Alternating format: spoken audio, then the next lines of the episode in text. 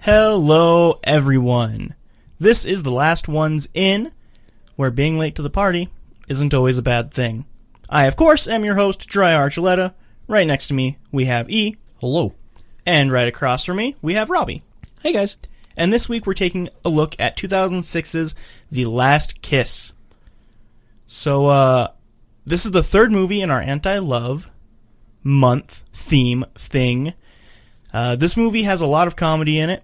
Also has a lot of sadness in it. So I think it's a good transition into our last movie next month, which is more comedy than anything else. So we go from kind of just like a sad movie to a really sad movie to a sad movie with some comedy to mostly comedy. Yeah. Uh, I wanted to start us high, bring us down real low, and then end on a real high note again. Just slowly start to bring yourselves back up. Yeah. Just gonna So give you all hopefully, whiplash. in month in March we'll uh, have more happy things than this month. I'm hoping. Hopefully, I, I don't know. We wa- I guess like this is just for me and Jeriah, but we watch a lot of sad movies. Yeah, yeah. Uh, I really, really like sad movies, so this month is this is uh this is really just for me. I mean, it's kind of for me too, but I. e- I don't want to say equally watch sad movies, but I do watch a lot of sad movies. I thought this was my month. Oh, also I uh, didn't about mention it, that- but also starring Jacinda Barrett. Sh- I should mention that because she she has equal billing. Ah, I'm not sure if I know who that is. You probably don't. She's not been well. I, she's been in some stuff, but this was her film debut. I believe Okay. she is the female lead in this movie. Wow, that is you're really on point this week, E. I know.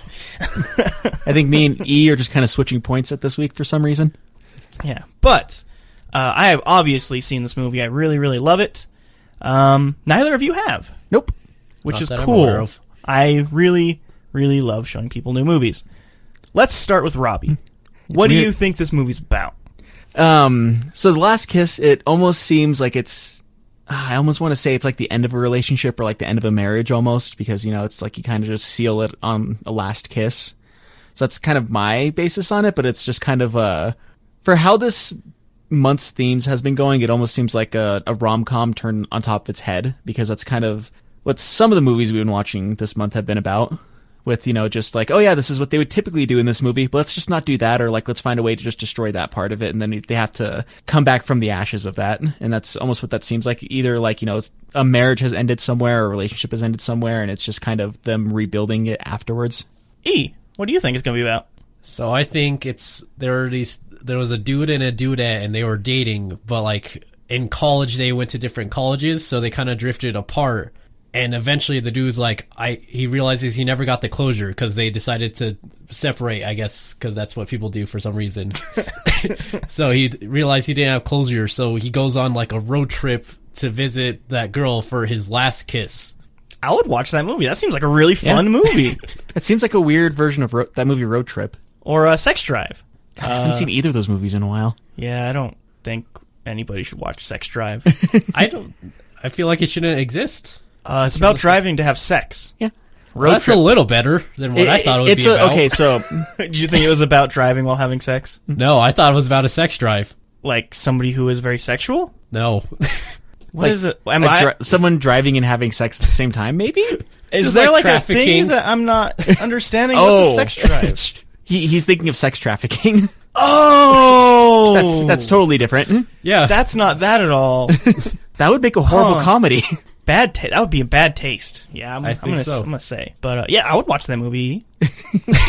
Which one? I think we had The like first three one, the first the one you mentioned, not the last one. Kind of like a lot of road trip movies about just getting fucked, huh? Yeah, there is. That's what most of the People road trip are movies are. Make society turn. But before we go any further, I'm gonna read the back of this box to you guys.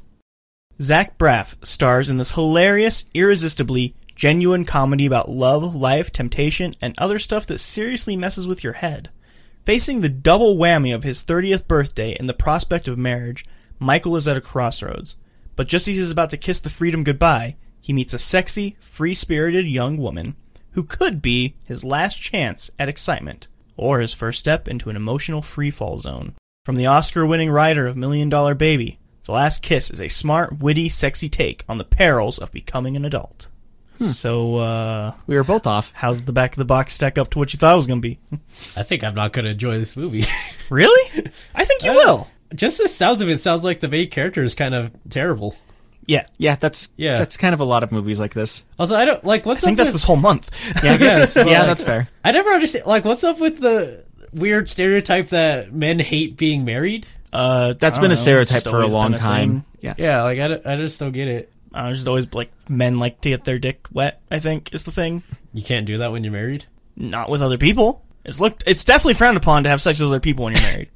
I suppose so. like you, you shouldn't do that unless you guys have a mutual agreement that you both want to be fucking other people besides the two people that are involved in the marriage. I mean, s- I guess swinger couples is becoming more of a Yeah, if you want, if you're a swinger Yeah. couple, that's awesome. But that is a consensual agreement between two adults That, to that fuck very other is. adults. That very much is. I don't know. From the sounds of love, usually you choose someone you love and would be cool with getting your dick wet, as you put it, with the f Uh-huh. one person. Yeah, theoretically, yeah. Like, Yeah. what if someone walks up to you and they're like, "I want to have sex with you," and you're like, I "Oh, say no. You Yeah, but what go if? away. That's just in general for you, though. yeah, Listen, I don't not- think these hypotheticals could work with someone who would actually just say no if someone I mean- asks for sex. they are hypotheticals, but not everybody is like you. Not everybody carries a big container of salt with them. So every single time someone tries to proposition them, you just start throwing salt at them, like, yeah, get away! on, demon.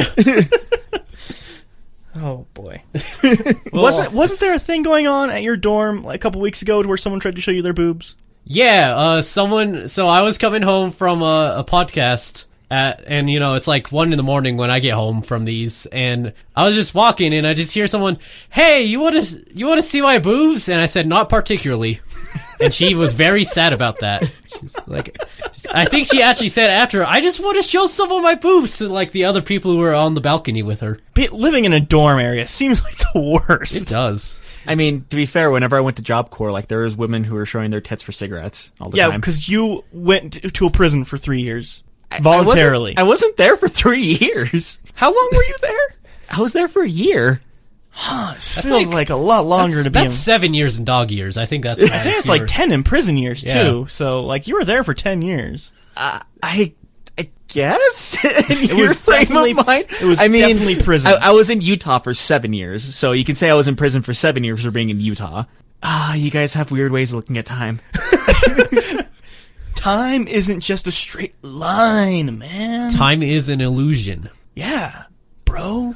So, anyways, I think it's about time we get this into the Blu-ray player. Yeah, let's go take a look at this movie. We'll be back here in a little bit with you guys to let you know what we thought about it. Talk to you in a bit. see ya.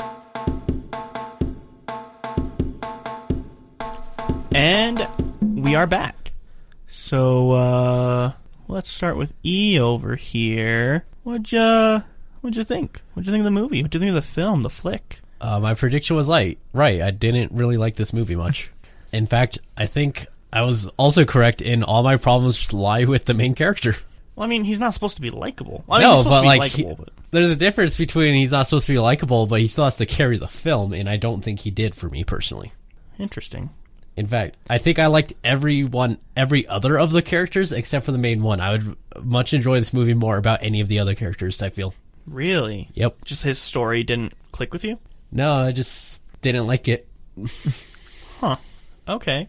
So, on a buy, Right, uh- stream, or pass, what would you say? I think I know the answer. Yeah, I'm, I'm probably gonna say pass unless you like really want a movie about someone who. Well, I guess spoilers, so I won't finish that until later. About 30 something struggling with existence? uh, sure, let's go with that for now. I can expand on it later. Robbie, what did you think about it? I like the movie. Um, I guess I somewhat agree with him in the sense that like there were more interesting, like all the interest or all the characters are interesting. At least in my opinion, they were. But I did like the fact that the movie wasn't just about this one sole thing. It was about a whole lot of things happening all at once, and it was every character felt important to me in this movie. And I did like the movie. Um, it wasn't like the greatest movie we've watched on the podcast, but it was a good one. But I think it also kind of resonates with me and you a little bit more with, you know, it's about a guy that's 29 and struggling with existence and I'm 29. Um, I'm not sure if I would uh, give it a buy though. Like it, it was a good movie. Um, a lot happens in a very short amount of time in this movie too. It does have a pretty solid story. Uh, if I had any main problems with it, it's uh, without spoiling anything. It was that like everything feels like it's meant to click together, but it doesn't. Or it does and doesn't click together. Like it's just less of like all these things matter and more of these are all just happening at the same time kind of scenario. But I would say at least uh, if you can find a place to stream this movie, I would say at least stream it. It is definitely worth a watch.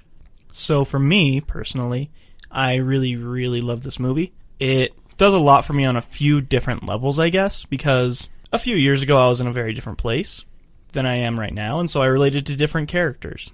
Because for those that don't know, you follow a group of four, five, four. Technically five, but one disappears pretty early in the movie. I don't know if I would even count the fifth one because it's just He's really just the the setup for everything. yeah. I suppose so. He like kind of. He's kind of plot convenience. He doesn't even have any uh, lines really. yeah. So for me personally, a few years ago I related with different characters in it for different reasons, and I relate with other characters now for different reasons. I would say the thing that I think the movie does best is the dichotomy between all these people who are at the same age, all struggling with very different things. This is very early on in the movie, so I I, I don't consider it spoilers really. But one is struggling with a breakup, one is struggling with a marriage and having a kid. The other is about to go into having a kid and struggling with the idea of a marriage. And the other one is a struggling bachelor with Yeah. commitment. with commitment, really. Yeah. Yeah. Um, so they're all in very different places, and you get to see this viewpoint of being this 29 going on 30 person and not knowing how to deal with the life that you've built for yourself at the time. Which yeah, and I was gonna say, um, who I relate to in the movie now is different. Like I relate to all the characters, but with very different times in my life. And I think that's what makes it so interesting and so fun because they all have this thing that they are with. It's age. It's getting over that hurdle of going into middle age and going into what your life will be at that point, really. And none of them really know how to deal with it. Uh, I think that's what I like about it the most. And I think it handles all those storylines mostly well, except for one of them, which he's mostly a catalyst to get everybody else to get their ass moving. But yeah, I uh, I like the movie a lot. I, I really I really really really do love it, and I think there's two or three scenes in it that hit me really really hard, in a way that we'll get into once we start going through the nitty gritty details of it. I own this movie. Obviously, my opinion of it is buy. So we kind of have three separate uh, opinions about this. We have like one that didn't like it, one that like I did like the movie. Don't get me wrong. It was just like I guess the- there were like scenes that did stand out to me though too in it, but like it was one of those like it's a good but not great movie. I think with all of our very different ratings, it puts it at least a stream, which unfortunately for this movie, just streaming it is a little more difficult. It is available to rent in a few different places. You can find it on Amazon, YouTube, Google Play, stuff like that. Two ninety nine.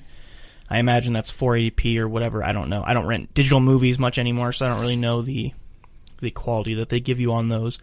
But it is easy to go out there and rent if you don't want to buy it. Buying it on Amazon and stuff like that probably pretty easy. At your local mom and pops, maybe not so much. Anyways, with that going, I think it is time we can get into some of the spoiler territory. So if you do want to watch this movie, feel free to use this time to do so, and then come back and listen to us talk about it. I suppose. That would be great if you came back, but we'll be back here in just a little bit.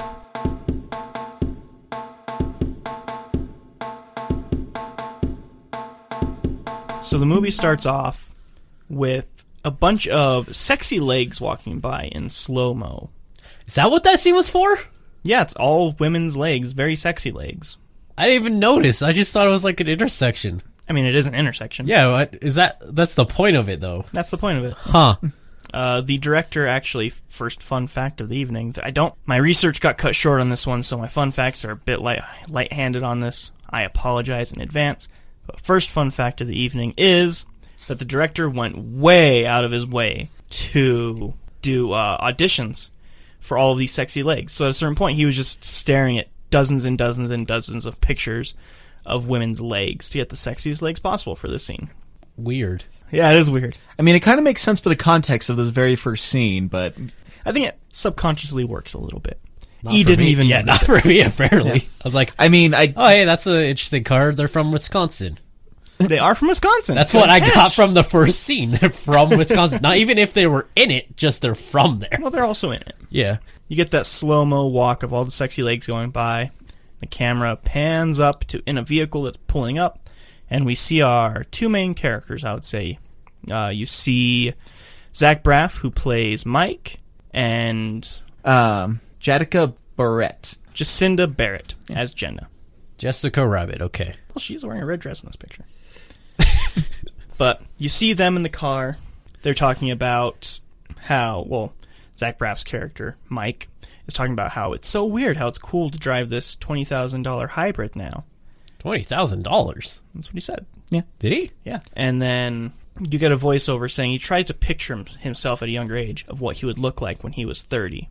It's mostly everything that he imagined. He's still best friends with the people he grew up with, and he's in love with his dream girl. Everything is perfect according to what he always imagined it should be. Just one thing I wanted to point out from that first scene that seemed pretty pivotal on where the movie's direction was going is like he did talk about how he thought things were going to be going, but like he has this little scene with his wife, and you know they're talking about their them building their life together, and then like after they kiss and hug while they're sitting at this red light light, uh, this bus comes up right next to them, and there's a Victoria's Secret model like plastered on the side of the bus, and he like just takes his time while he's hugging his wife to like nod over and look at this advertisement, which kind of gives a little bit of a foreshadowing of where this movie's going towards. Yeah, which fun fact also on that one. It took them a really long time to get that shot right. Oh, really? Yeah, they didn't use a stunt driver for it. They used the actual bus driver for that bus, Ooh, and he did not know how to hit a mark apparently.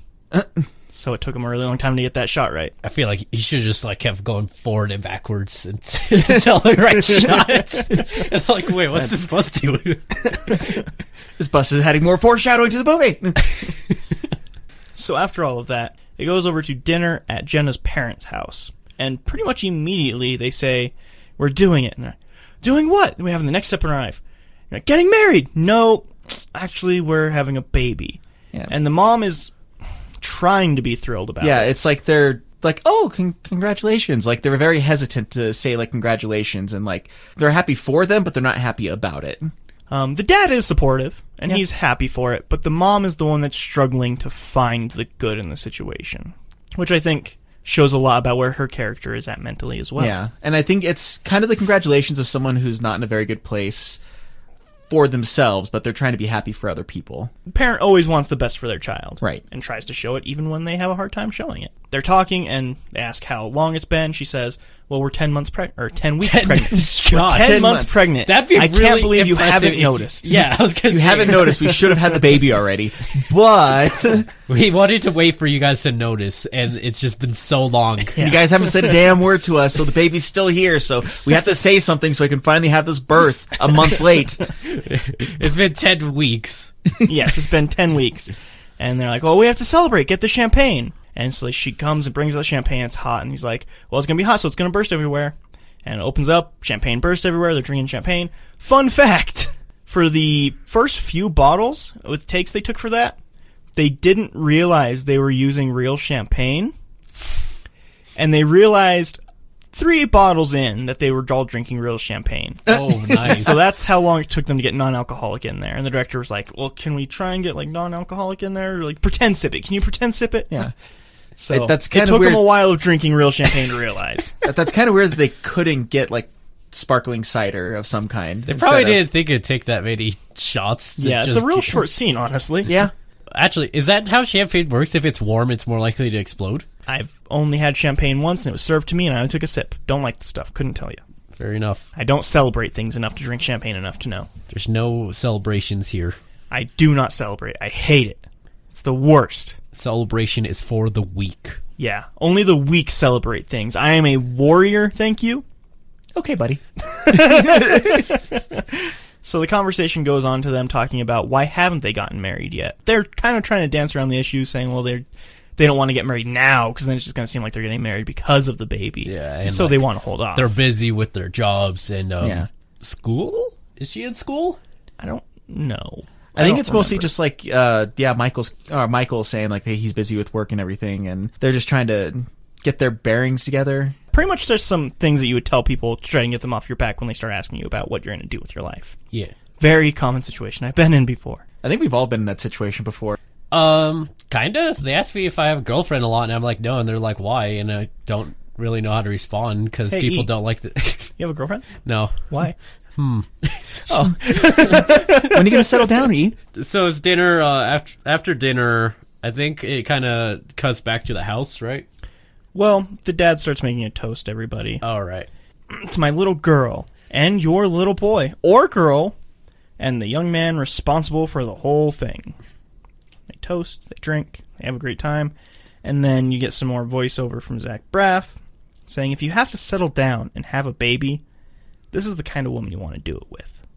And then it goes over to Zach and his wife at home, and they're talking about how she's starting to get fat, or she's gonna get fat once she's pregnant. He didn't say it so much like that. What he told her is he said, uh, "I can see you getting fat, but not ugly," is what he told her. And then that's when he started the same yeah. thing. And then he, that's whenever he starts like you know groping on his wife and telling her that she has like perfect breasts and perfect ass and everything, and just kind of like showing them their little perfect house and their little perfect life Mm-hmm. they have together. Everything just a little too perfect for him. And then he's called pathetic by his wife. What? I didn't catch that line. Yeah, she said you're so pathetic. Oh.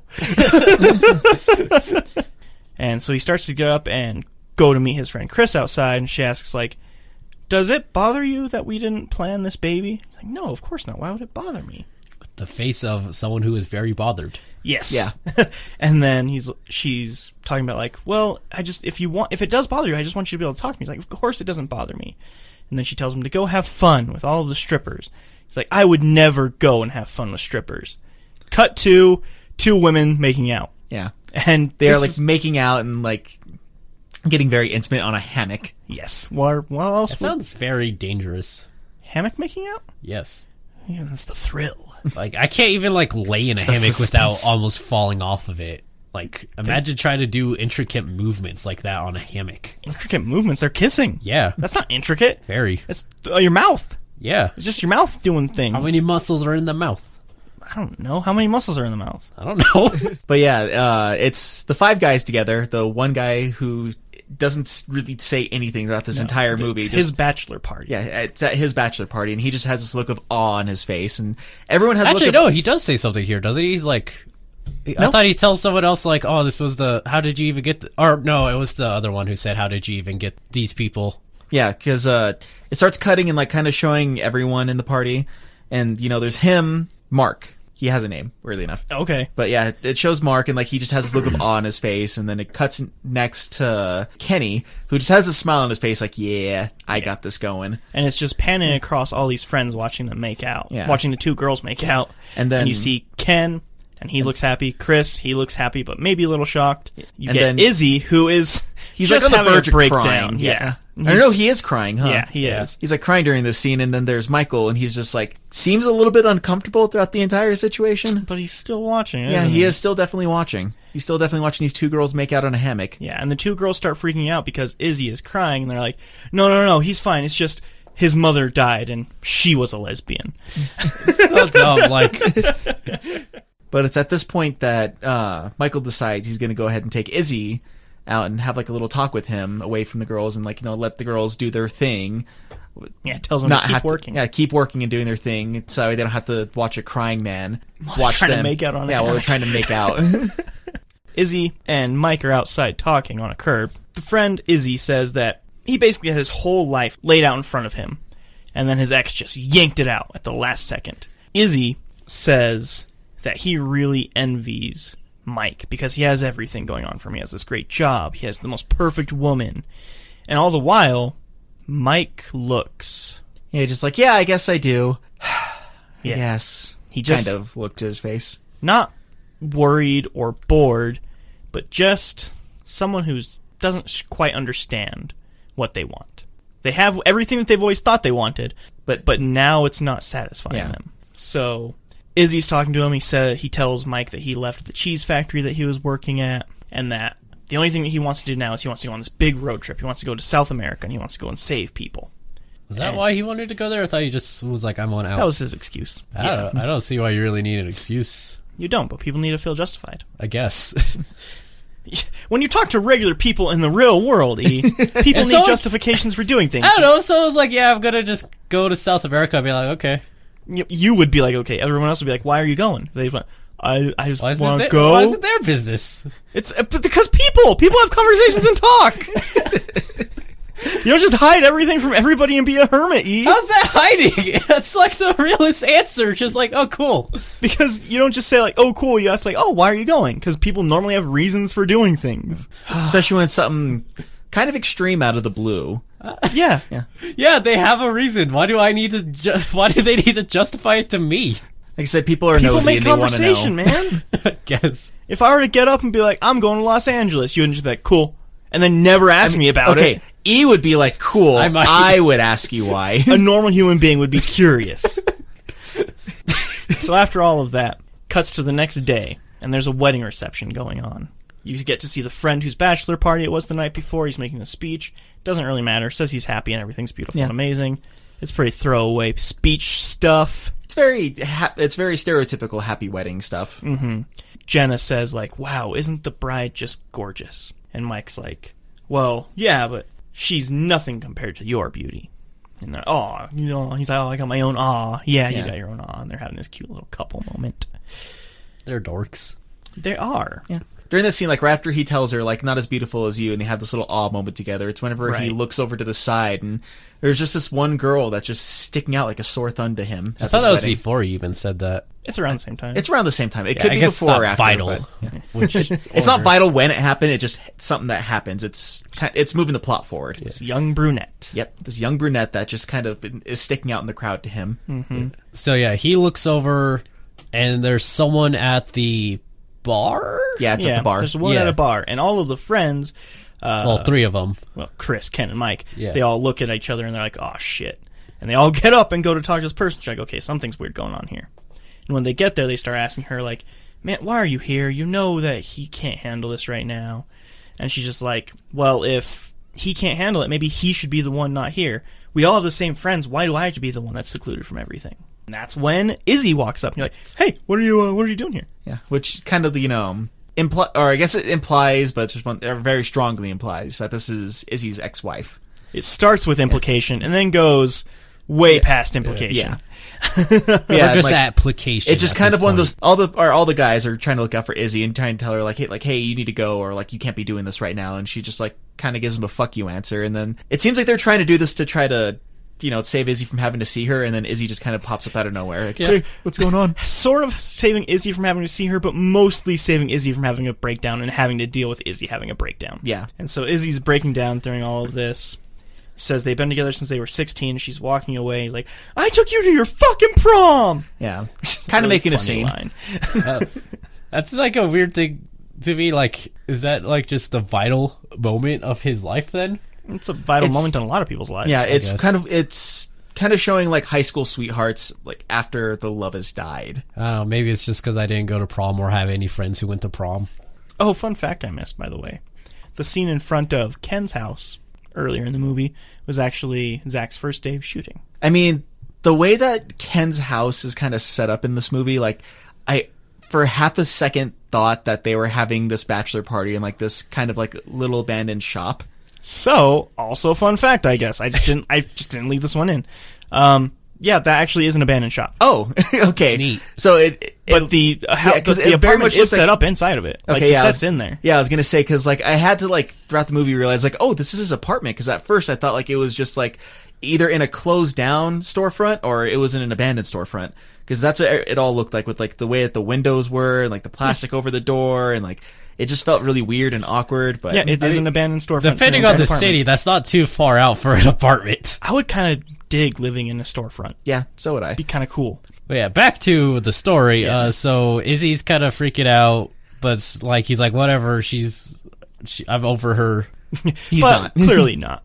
And then it cuts to them all dancing on the deck of at this party, and they're all just kind of chilling out, hanging out. And Chris has his baby, and his baby starts crying. And the wife comes over and she starts hassling him about it, like, "What are you doing to him? He's so unhappy. Why are you making him cry?" He's like, "I'm not making him cry." She's like, "Just give it to me." And he's like, "Are you fucking kidding me? Seriously?" It's a very tense moment between Chris and his wife. Everything with Chris feels so tense. Yeah. Yeah, uh, it's good though. It's really good. It's just tense. he's It- my yeah, it's favorite good acting character in the too. movie. He's really good. So, fun fact for the wedding scene also. Um, most of the wedding was shot in really, really tight shots, if you noticed. Yeah. And that's because the entire week that they were shooting it, it was windy as fuck the whole week. And so all of the wide shots showed everything on the tables being blown off, people's dresses blowing up, hair going everywhere. So everything they try to do in really tight shots. That feels like a real wedding, though. I think they. I feel like they could have kept that in. Maybe, yeah. That's kind of how weddings go sometimes. yeah, it is. It's true. But yeah, there's a lot that is going on during this whole wedding scene too. But they're all just dancing on the dock, kind of having fun. And So what it was is after that scene, she says that she's gonna go and uh, help her with the baby. He's like, all right, I'm gonna go to the bar and get a beer, and like goes over to the bar, gets a beer, and then this mystery girl walks up and starts talking to him. the young brunette from earlier. Mm-hmm. And she's talking to him. She's like, "Hey, what do you like to drink?" He's like, "Uh, I don't know. I think I just kind of drink whatever." And then he says, "Like, I'll have a Budweiser, Bud Light." No, he just something. has a beer. a beer. Yeah, yeah, beer. Right. He's drinking a Budweiser, Yeah. but And so she's like, "Oh, I'll have a beer too." Obviously, trying to just kind of get in with him already in a weird, creepy, flirtatious it, way. it- yeah, it's a very flirtatious way. It's a very her trying to seem like she's being mysterious about it, but she's not. Kind of, like she's really into him, but she's trying to play cool about it. but she's a college student, so Yeah, but- she's not very cool at all. Subtlety with a capital Y. Yep. What? Uh, so yeah, that scene goes and she's like, "Oh, I gotta go, w- go help my friends because they want to oh, leave. Oh, right. And She's like, wait "My- right here." yeah, my friends have been trying to leave this party since we got here, so I need to go and take them home. You wait right here. And he's like, "Yep, I'll wait right here." She walks away, and, he so immediately he. leaves. And yeah. immediately leaves. That's whenever he starts like walking around the shoreline, is just kind of like having this little moment to himself. And, longingly staring away at the world, and then in the distance, Yeah. he sees the treehouse, and then it cuts over to Chris, and Izzy. Izzy, and they're watching Izzy's ex dancing with her new boyfriend, and he's like, "I can't believe she's doing. it. I can't believe they're dancing. Like, look how handsome he is. God damn it!" And Chris is like, "Yeah, he's handsome, but he's probably gay." And Izzy's like, "What do you mean?" Well, I mean, anybody that handsome has to be gay. I mean, I don't think he's that handsome, but look at him. Um, fun fact, by the way, the only reason why he says the line that way, he's supposed to just talk about. Um, Casey Affleck is supposed to just talk about how handsome the man was. Yeah. But Casey Affleck was like, he's not actually that handsome though. In like real life, Casey Affleck's just like, he's not handsome. I can't, I can not say he's handsome, and I don't think he's handsome. And so he added in the line like, he's handsome. I mean, I don't think he's handsome. Like that wasn't supposed to be the line. that completely changes his character from now on, though. yeah. That's amazing. I was a kind little of bit of wondering. Casey Affleck just bleeding through on his character. I was wondering why, like, because the so like there's like this implication that he's gay too from just that line, and then that kind of just doesn't get brought up. the implication? I feel like that's kind of like Really? oh well, I, you know, I don't someone think he's who's that in, yeah, handsome, someone like, who's in the closet would probably might say something like that. I, I didn't pick that up at all. oh maybe you're not around enough gay people. Like that's just like kind of the in the closet kind of response that a lot of people give. I've also not known anybody in the closet. Yeah, They're usually way out there whenever I meet them. it's That just is true. Like you- half the guys that you knew that kind of swung that way, they're like, "Oh yeah, I'm bisexual," but then we never saw them dating or like flirting with men or anything. It was they're always with women. Yeah, that's just kind of like a deflection thing for Huh. that. Like, oh well, you know, I'm not gay, but if I was, I would definitely think this man is quite attractive. Huh? I But didn't I'm even not. read it that way. Weird. I don't know. That's kind of how I read it, and that kind of like was the entire. I think some of it's his like ways. acts, how he acts too. Regardless, Yeah, he's real subtle with his acting. So Oh. after all of that, we get Mike walking up into the treehouse, and he's just sort of sitting there. And while he's sitting there, lo and behold, the brunette just happens to find him. I don't know how. it's She a is- treehouse with an open wall. Eh, fair enough. She probably just was like, Yeah. "Hey, it's that guy who dished me." And so she walks up there, and they start having a conversation. Which conversation just mostly kind of goes on about life and Yeah, he was like something about did- crisis. She asked him about crisis. I think. I, I think that's in a bit. because like she's well, she's they start talking. she asks how old he, he sh- or how old he is, what he does for a job, and everything. And Yeah, she starts she- talking about herself a little bit. And then the big question comes up, which is the first mistake that Mike makes here. She asks, like, do you have a girlfriend? He really hesitates. And he says, mm, yeah, I do. There's subtleties, but there's very big differences between like, oh yeah, I have a girlfriend, and oh yeah, I have a girlfriend, and oh yeah, I have a fiance, or oh yeah, I'm married. Like there's like, differences. yeah, I'm married. God, I've known so many guys like that. But yeah, they're sitting there talking. And since she is this dumb college student, all the conversation and flirting that she's doing with him is dumb college student flirting and conversation. Because yeah, he does ask like, so what do you do? And she's like, oh, I'm a musician. Well, not really a musician, I'm a student, but I really want to be a musician. Yeah. kind of thing. Like, oh, great. When do you graduate?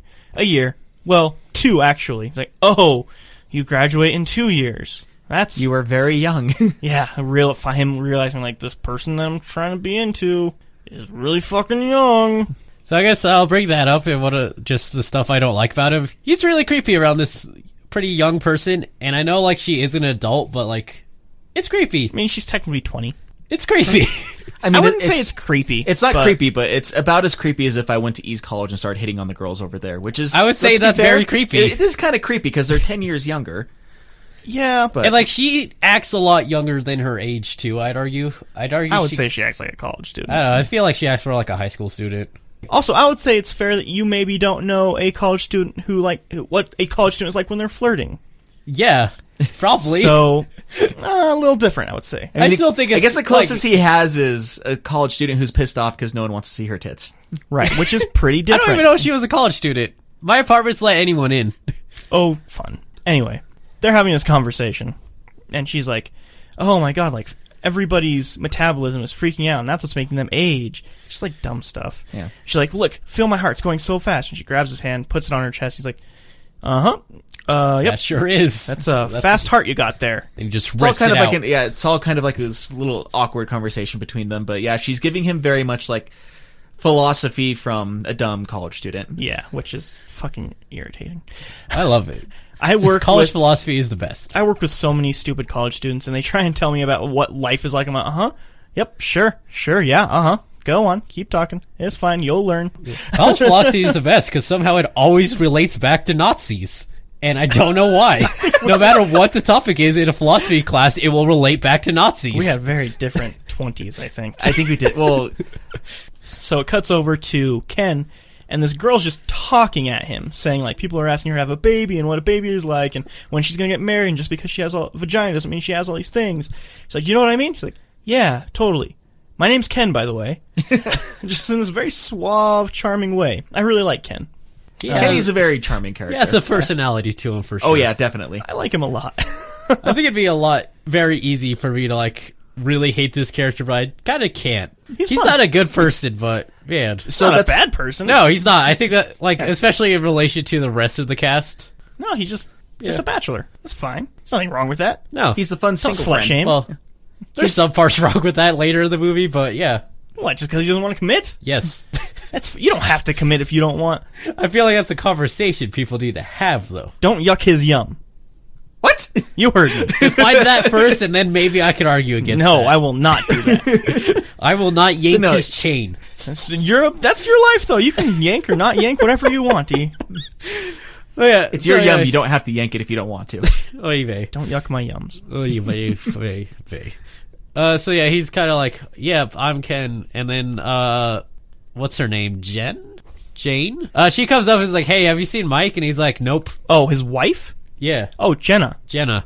Yeah, Jenna's close. Wa- Jenna's walking. Well, actually, it cuts back to the Kim and Mike having a conversation Oh. for a little bit, and that's when she starts asking like what his job is like and what he does, and he's like, "I'm an architect," and then she's like, "You like have a lot of hesitation there earlier," and it seems like you're kind of having a crisis. He's like, "Yeah, maybe, maybe I'm having a crisis, a permanent crisis."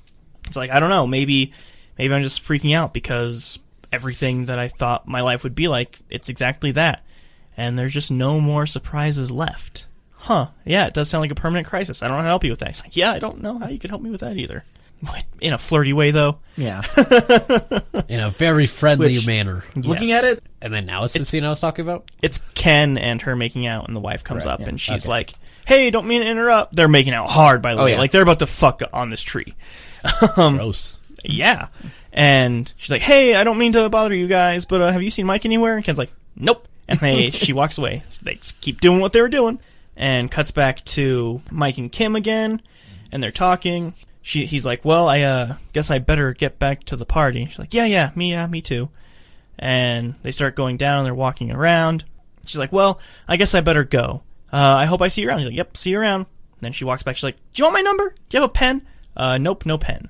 She's like, "Well, that's fine. I go to whatever this college is, this Wisconsin college thing, and I hang around this bar all the time. Just come by. I get off at five on Monday, Wednesdays, and Fridays. Just come by. You'll see me around campus." He's like, "Cool, cool." She's like, "All right. I hope I see you again." And then she pecks him on the cheek, which I don't know. Don't accept that if you're married. Not cool. Yeah. Is what I'll say. Not fucking cool. Also, just random note. So, like during, the, especially during that like treehouse scene, her eyes are extremely white, very white, and it was very distracting to me. I just didn't notice her eyes at all. I guess. Well, maybe because I'm looking somewhere else. Yeah.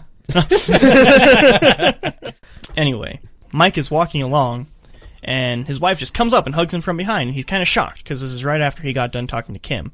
Well, So also, he just didn't see her, so that he didn't really see her, but you know he has that little guilt building up in him already. sure. So Mike's like, "Dang, I'm surprised."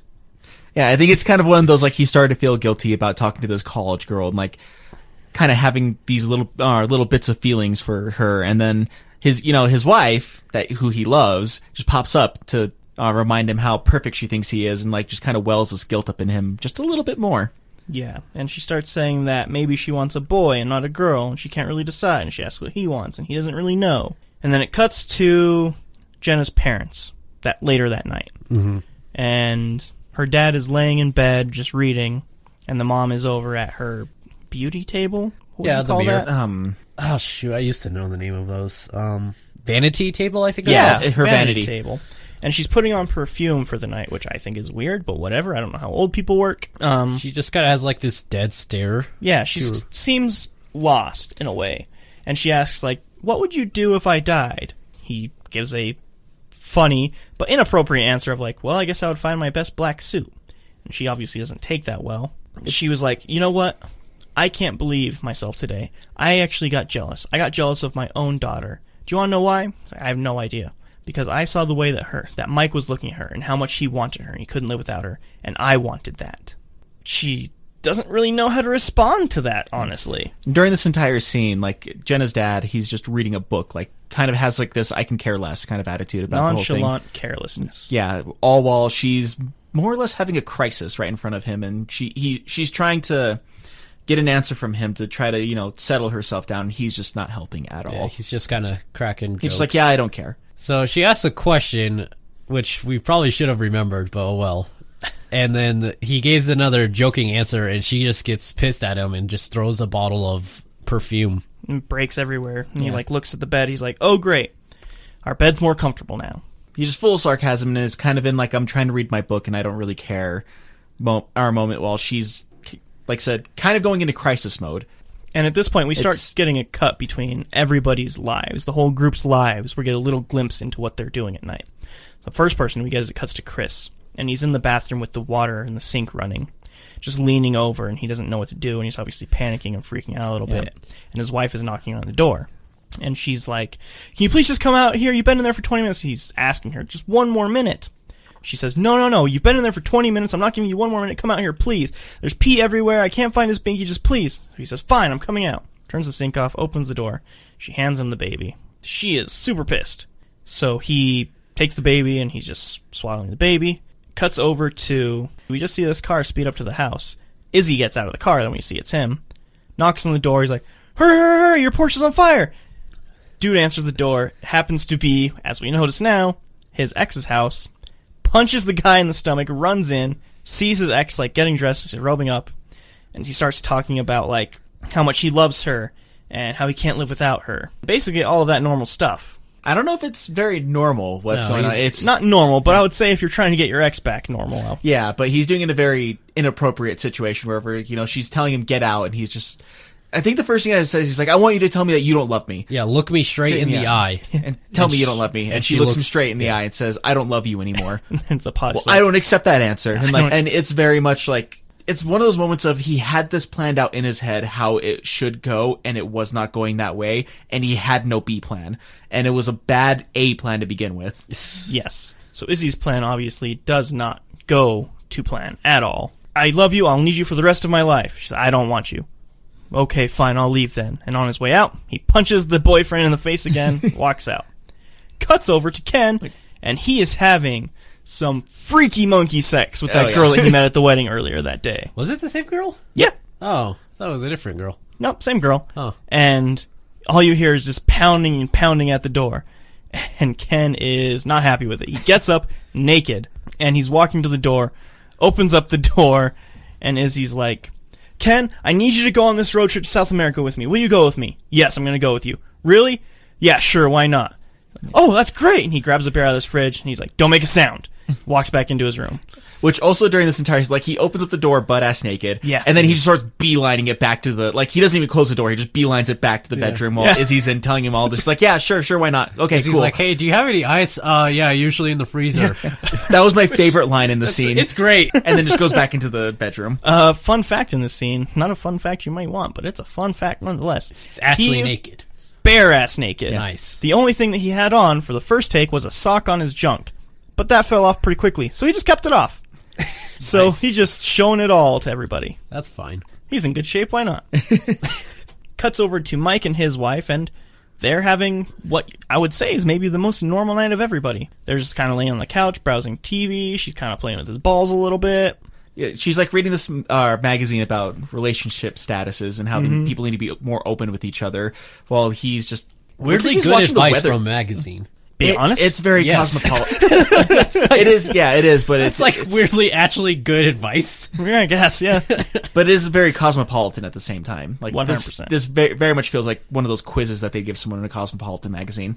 Ten dirty tricks to make your man hard as a rock. Yeah. Fondle Touch his his balls penis. bit. if I remember correctly, he's like watching the Weather Channel while she's like reading him this magazine article. Yeah, and that's he's the just like, lamest thing possible. Yeah. That's the only channel they got. yeah, like there's like the little scene. She's like, "Come on, like, be open with me. Like, what's something you need to let out?" And he just farts on her. She's like, no, no, really, I want you to open up to me. Tell me how you're feeling. She's like, uh, I don't know how I'm feeling. She's like, fine, I'll start first. I think we should buy a house. And he is not receptive to that. Yeah. One iota. That's a pretty big jump. That it is, is a a pretty big big jump. jump. but it is with someone who he's practically married to. So It's been like three years. yeah, That's a long time for a relationship. it is. I don't know. I know people who are in relationships for like seven before they even get married. That's a long time. The amount of time I was with Liz is an insane amount of time to be with somebody without being married.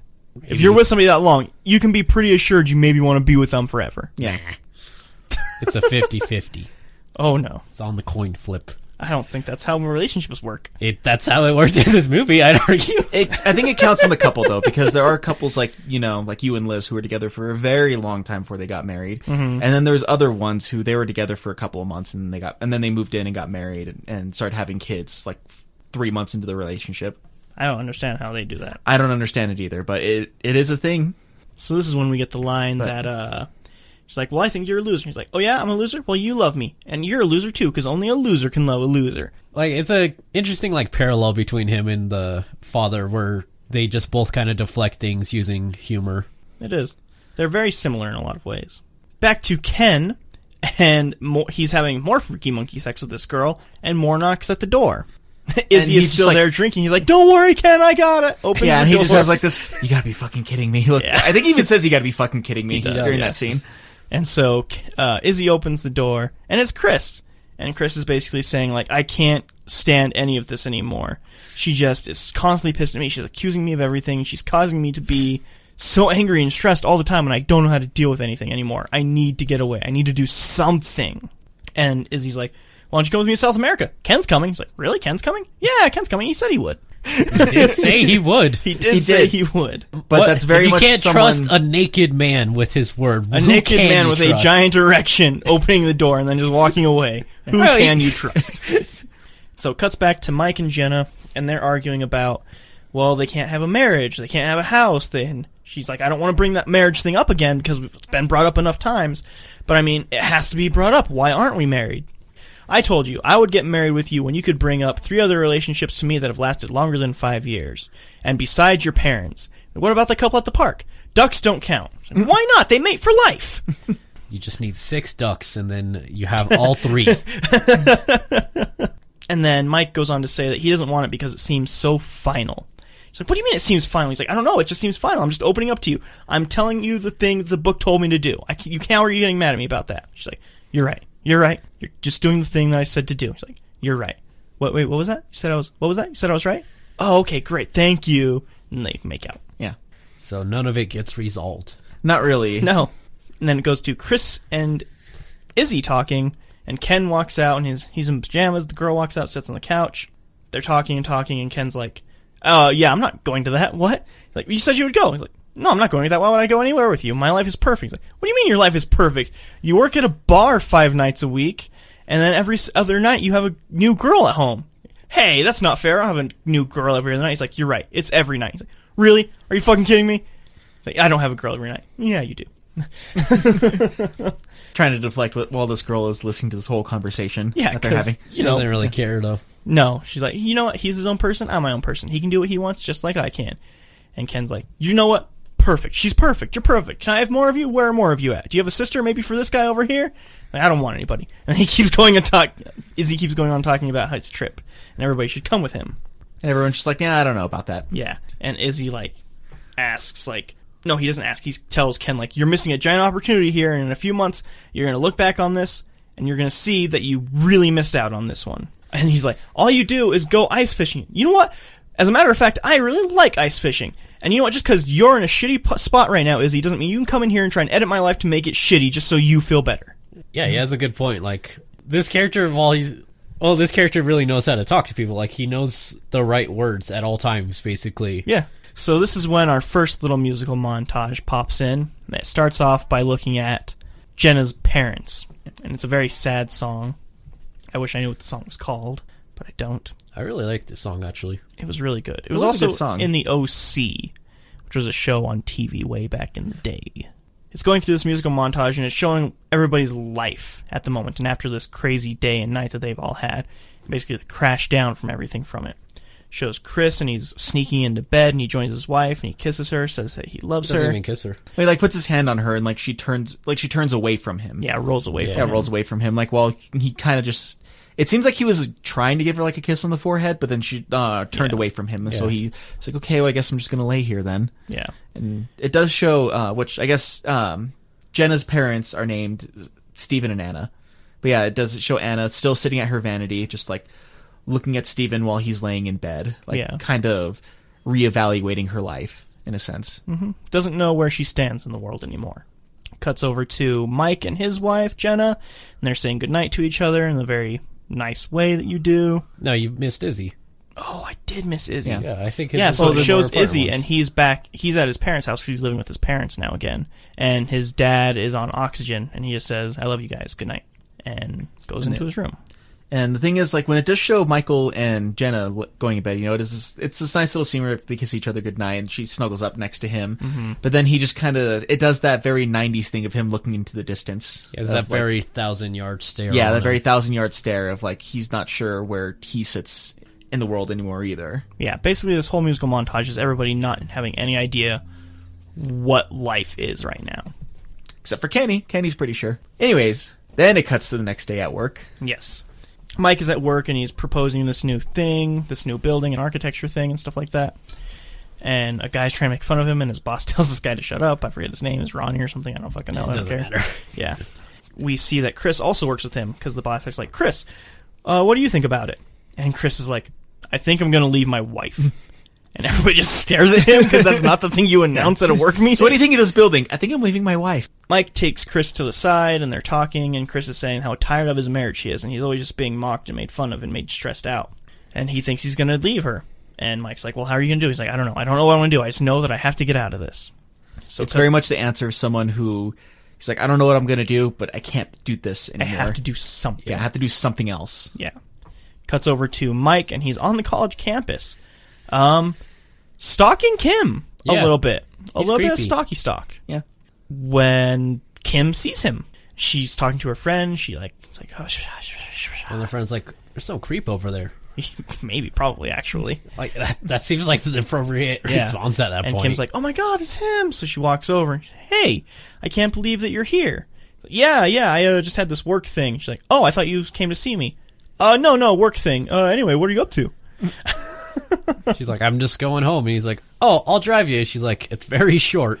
No, no, no, really, I'll drive you. Okay. And get in the car, and they're talking. Kim asks what he did once she left the wedding. And Mike says that he didn't really do anything. She's like, weddings kind of depress me, so I don't really do anything like that. It's just a lot of them flirting back and forth. Yeah. Really, in this scene.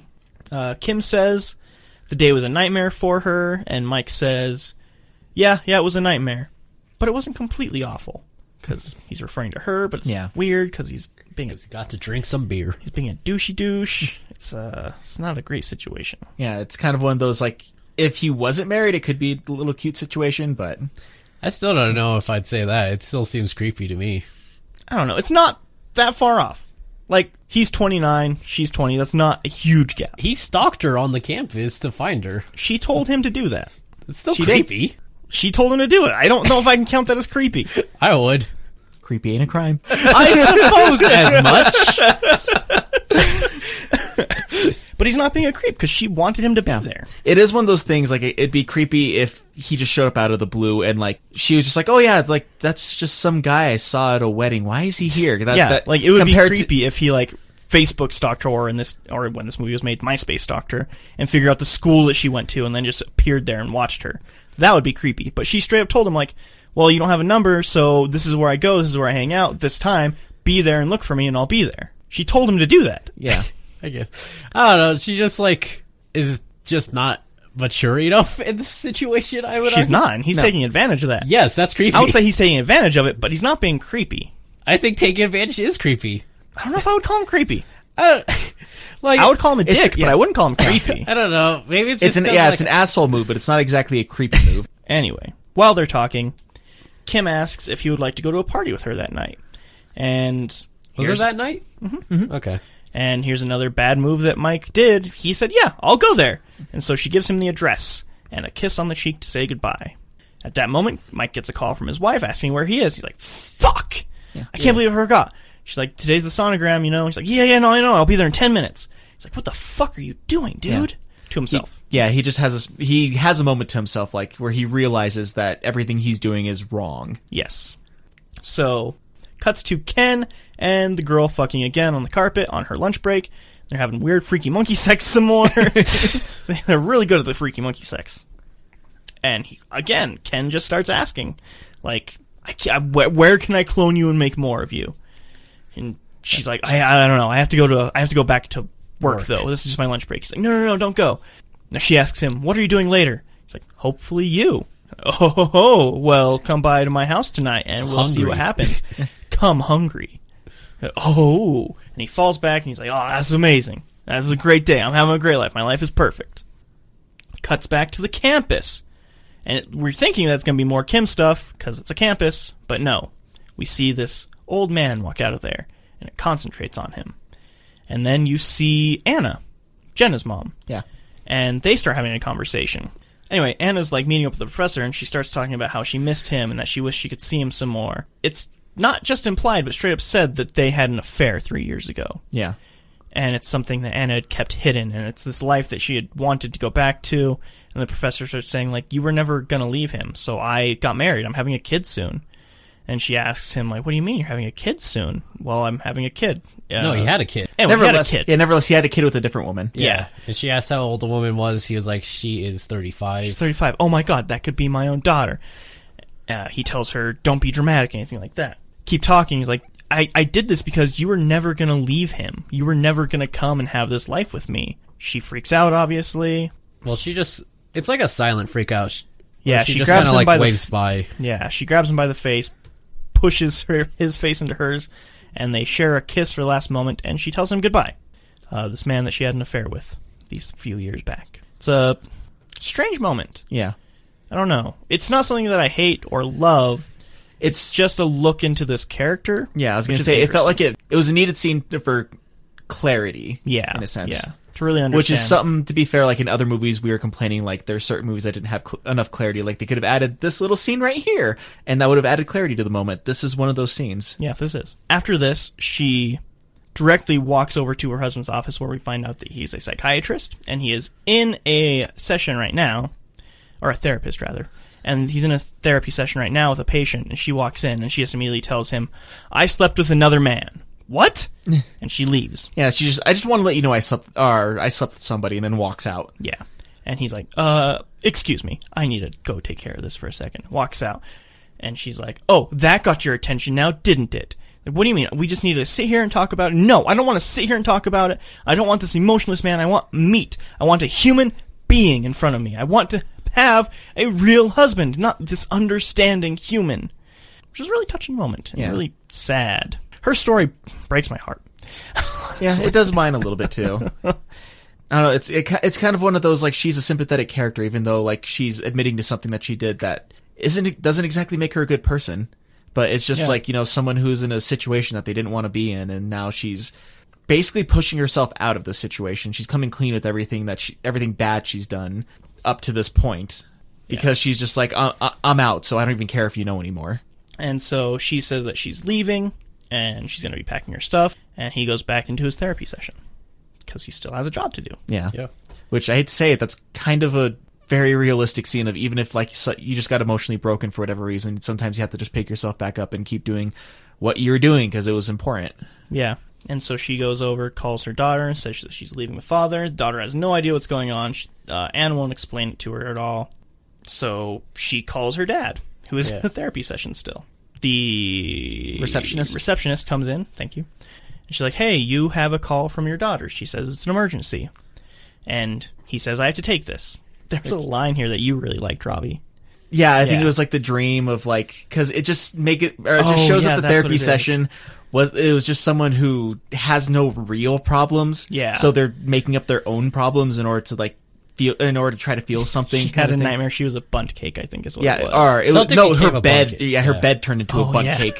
Which like And that'd it's be cool. Actually. What? So the daughter calls and they're having this conversation. She's asking what's going on. He's telling her, "I have no idea what's going on more than you. You know i- all the information I have.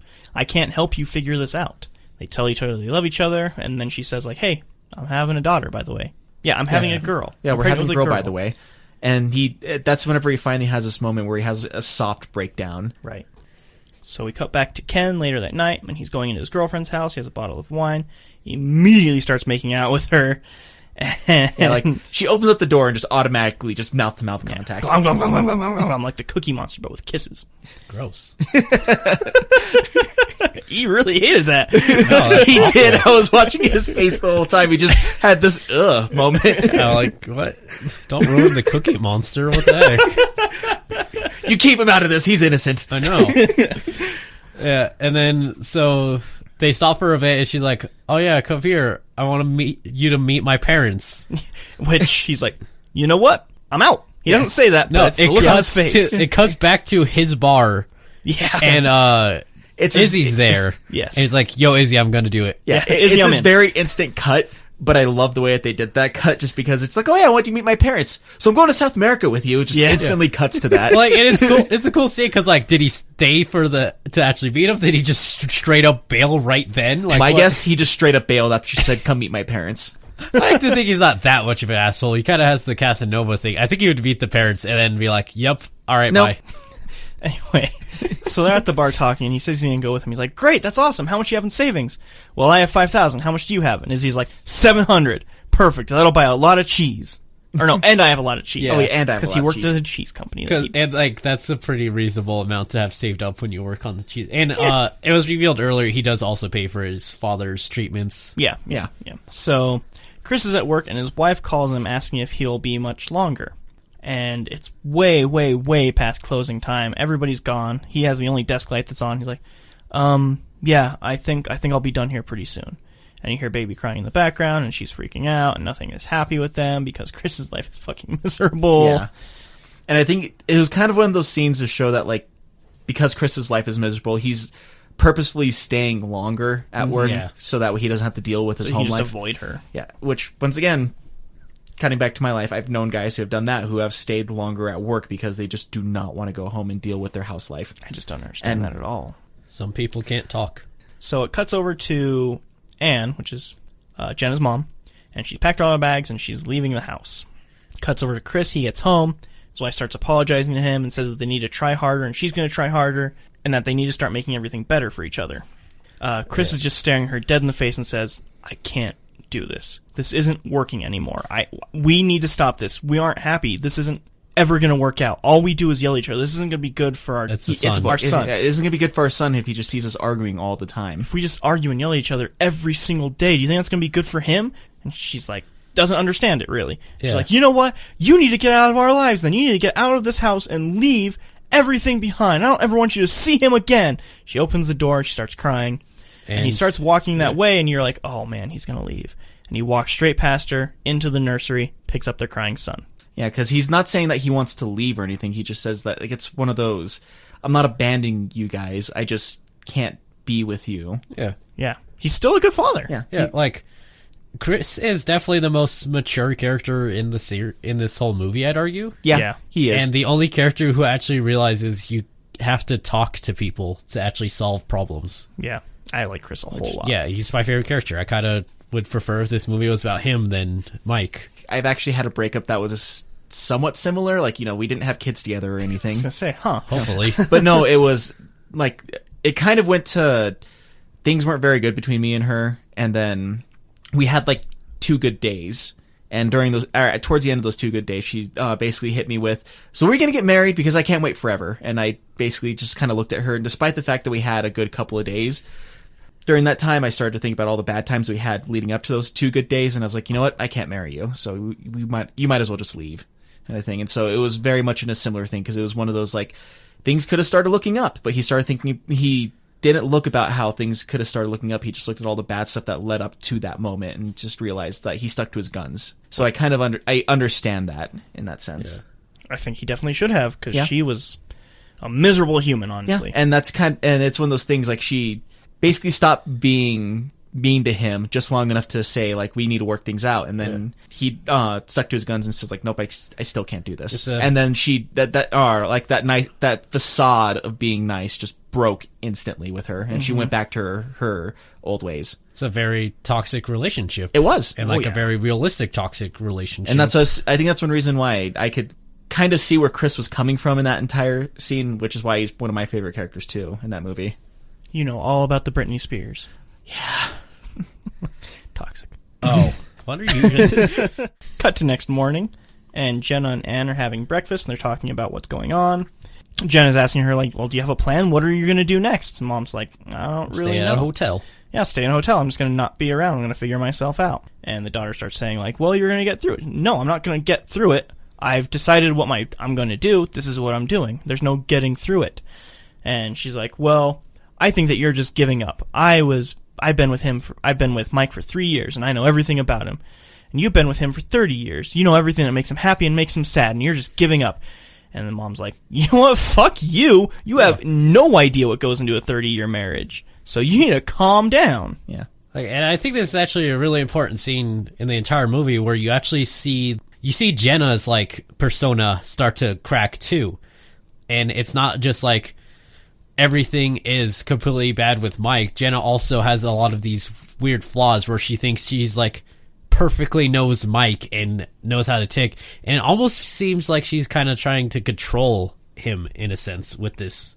A little bit, yeah. Yeah, she does say that too. She's like, "Oh well, I knew Mike within 30 minutes of knowing, or with, Yeah. in 30 minutes of meeting him, kind of thing." But like Anna makes a very good point during this scene because you know she um there is a huge difference between having a 30 year relationship and having a three year relationship. Yeah, there's a huge difference It is, yeah, it's a yeah, very twenty seven years.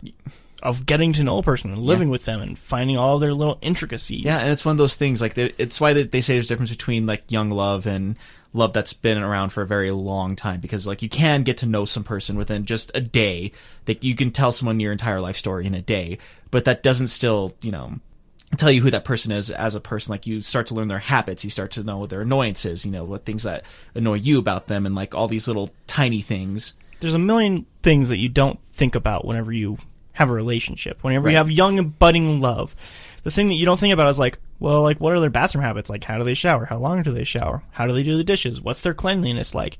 How do they brush their teeth? Do they cough a lot? How do they snore? Like there's a ton of like tiny little things that you don't think about that like build up or not build up depending on I guess your relationship. But like Yeah. these little But- things well, yeah, could even in build a up sense, to like- destroy something. Yeah, exactly. I was gonna say it's kind of a, I want to say like a death by, by a thousand cuts kind of thing. Yeah. Cuts over to Mike at work. And he calls Kim, which is another huge step in Oh, the yeah. wrong direction. Calling the person that you're trying to have an affair with at work is a huge step. giant red flag. Yeah, huge red the giant NASCAR red flag. I don't Yeah. I don't Also- know the size of flags. They don't have red flags in NASCAR. Damn it. last I checked, mostly just checkered. Shit. You can paint it red, I guess, though. but uh, also, I guess an important thing to note here is uh, Chris works right behind Mike and can easily hear this whole Yes, he can. conversation. So he's on the phone with Kim, and she's doing a stupid teenage flirty thing, like saying whatever to try and make her friends laugh while trying to make him laugh, and it's just a dumb thing that I've always hated when I was younger. It's just a thing that you deal with. You don't have to. You don't have. You could be a hermit. anyway, they're talking, and she asks like, "Hey, are you still going to be coming out tonight?" He says, "Yes, I'm going to still come out with you." And hangs up the phone. Since Chris is right behind Mike, Mike's like, "Hey, so I have this friend from college, and he's having a really bad Who is time." definitely 100% male. Yeah, and he's having a really bad time, and Yeah, doesn't he Jenna say he fucking just- hates him. As in, He said like he just went through a divorce or something Yeah. like that. He's like, and yeah, Jenna fucking hates him. So, and I was gonna go out with him tonight. So, if I'm just gonna tell her I'm with you, and immediately Chris is like, "Who? Who is that on the phone? Who are you gonna go see tonight?" Uh, my friend. He's like, "You're fucking around on Jenna, aren't you?" Immediately he picks it up. He just automatically knows what's going on. Mike's not subtle. No, no, he's not. And then Mike's like, well, yeah, I'm just gonna go see this girl, but we're just friends. And Chris is like, no, no, no, no, don't get me involved in this. Don't put me in the middle of this. I can't lie. You know I can't lie. And all the while, Mike is just getting ready, and he's getting his jacket, and he's walking away. And Chris is like, don't do this to me. I mean, I'm on Chris's side. Yeah, I'm Yeah, definitely on Chris is Chris's side best about this too. It very much should have ended with Mike saying, like, you know what, you're right, I'm not going to do this. I'm going to call her up and cancel this. Like, this Yeah, is there are a million steps in between the wedding, meeting her, and what happens later in the movie that he could have stepped out at any time and been the. The, he could have done the right thing. Yeah. there's He a knows million he- parts where he, he could have done knows the right he's thing. in the wrong. He, Oh yeah, he makes definitely knows he's in the wrong. Yeah. And there's like, yeah, you said a million red flags, a million signs that he should have just stopped this automatically, like at the bar, just kind of thing. Or even whenever she says like, "Are you with somebody?" and he's he should just said, like, "Yeah, like we're gonna have a baby soon." That would have just ended the entire movie, but it would have been the right thing to do. Yeah. So Mike makes Chris his alibi for the whole night. Yeah, because he does go home afterwards, and he's just like, "Oh yeah, me and Chris are gonna go out for a little while, and we're just gonna hang out." And It is pouring cats and dogs. It is. And rain, though, mostly rain. What uh where'd you see the cats and dogs? Uh, off the roof. Oh, okay, cool, that's where they go. That was dumb, sorry. that's going on the cutting room floor. Nope, that's getting kept in just be- just because. so it cuts to Izzy and Ken looking at RVs because they're definitely going on this road trip. Because yeah, they're going and they're seeing RVs, and then while they're going out and looking at these different RVs, like uh, Izzy gets a call. yeah, Izzy does get a call, But you don't get to hear the call. you don't hear the call, but he's just like, huh? Oh, oh, yeah, I'll, I'll be there right away, Gu- guys. I gotta go, and he just starts running away. Literally running away. Which I think is funny. Which what actually happened and what I thought happened are very two very different things. For half a second, I thought uh, what happened is his wife had an argument with her new lover and then called him back up. Yeah, That- that's that- that's where my first when I mind went too. automatically. which w- would make it funnier. He's like, I gotta go, and then Yeah. literally runs to her. It would be very funny. Then it cuts over to Mike talking to his wife later that night and saying he's gonna be with Chris and stuff like that. And she like, so oh, have fun, have a great time, all that kind of stuff. And then it's raining, cats and dogs, and Mike And is pick- water. Where did and you see water. the cats? They're on the roof.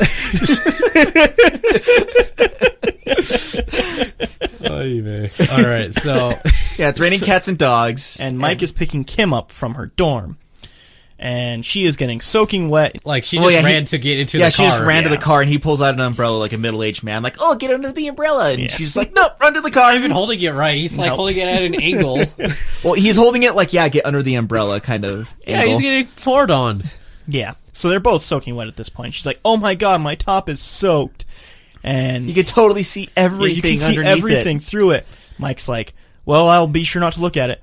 Well, I'd be offended if you didn't look. Like, well, I wouldn't want to offend you. And he's like, so "Not he just particularly." stares at his tit, at her tits, for like five seconds in silence. He's like, "Yep, Nice. okay." And it cuts to the party like immediately, right?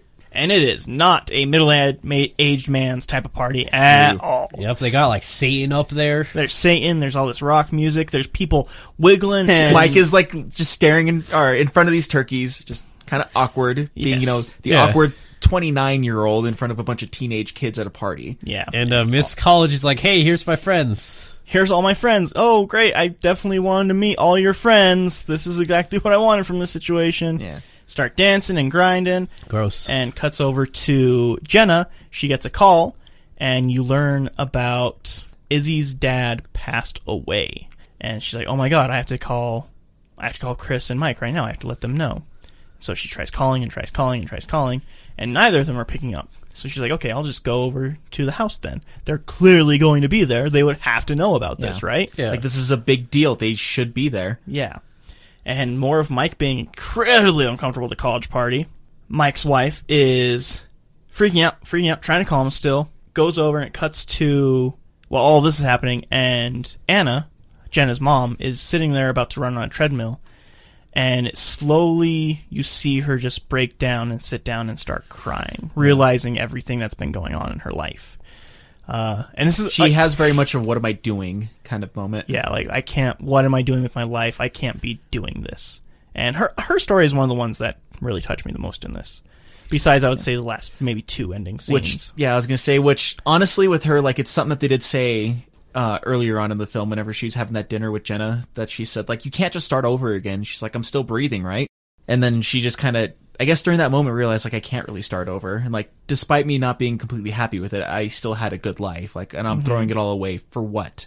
Yeah, for what? Nothing. Yeah. You have nothing left out there. And so uh, Jenna gets over to Izzy's house, and she, in the background, when she walks in, you see Chris walk by, stares at her, and then walks away super quickly. Yeah, which I didn't even notice that at first until you pointed that out, and then I realized hilarious. It's one of the yeah, best jokes in the movie. just because like he, look, it's kind of one of those you see someone you don't want to see at, or at a place and go, oh fuck, and start running the other direction. Because Chris knows that he is not supposed to be there because he is supposed to be hanging out with Mike.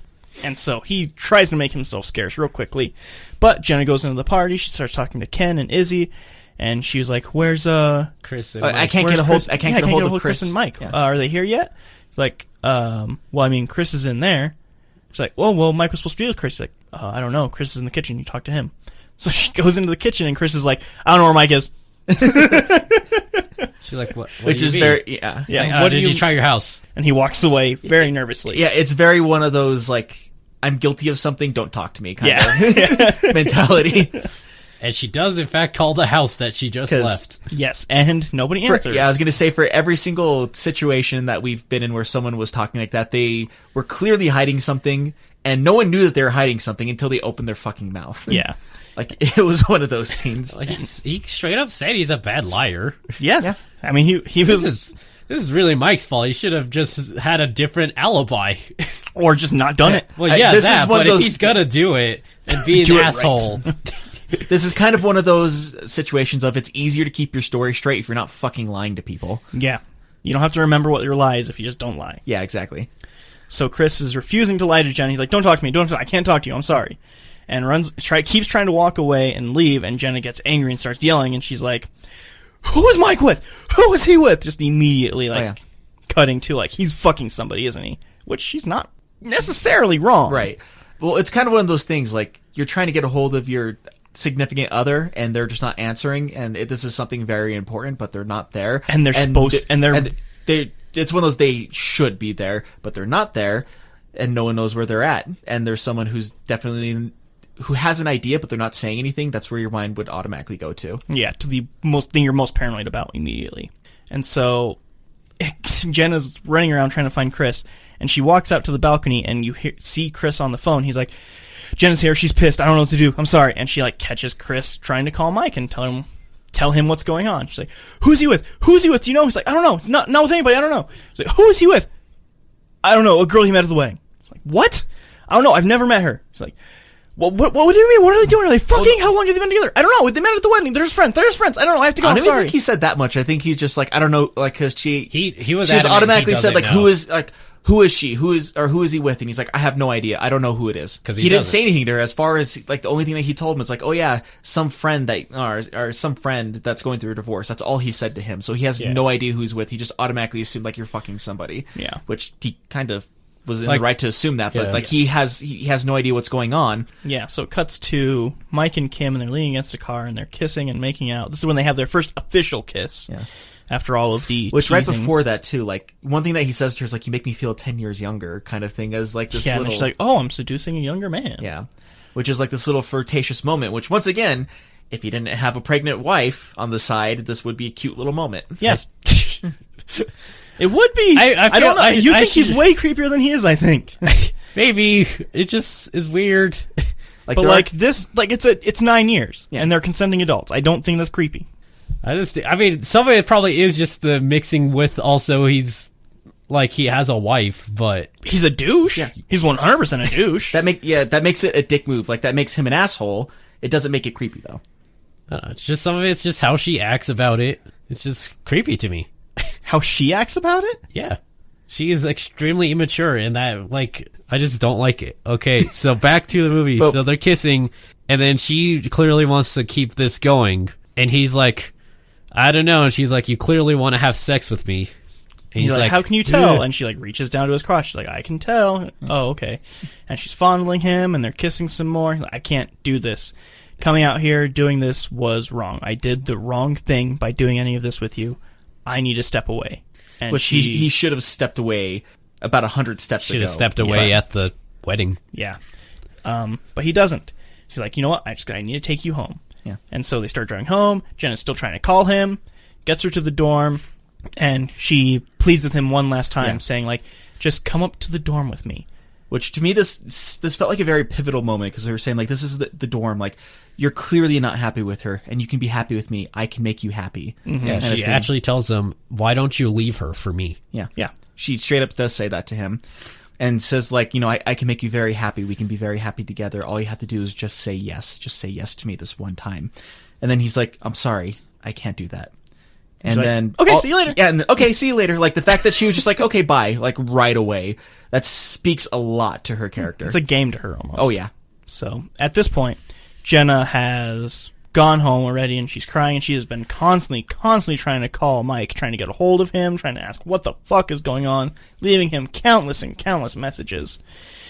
And finally, Mike gets a call and the first thing he hears is, Who the fuck are you with? And it freaks him out. He ends up almost hitting a car, crashes into this tiny twig of a tree on the side of the road. He's like, "Fuck, Jenna, Jenna, what's going on? I'm sorry, I can explain." I and she, it's like, "Fuck you, who are you fucking?" and throws the phone It's like- across the room. Yeah. And he's like, "Fuck, fuck, I knew this would fucking happen. I knew that this would fucking happen." And he backs away in his little tiny car that doesn't get damaged by the tiny tr- twig of a tree. It's a pretty big car, so I'm not surprised. It- it's a Prius. It's a Prius. It's a small. that doesn't mean anything to a me. Prius is a They said it was a car. van. It's not a van. I thought they said it was a van at the start. No. It's a twenty thousand dollar hybrid.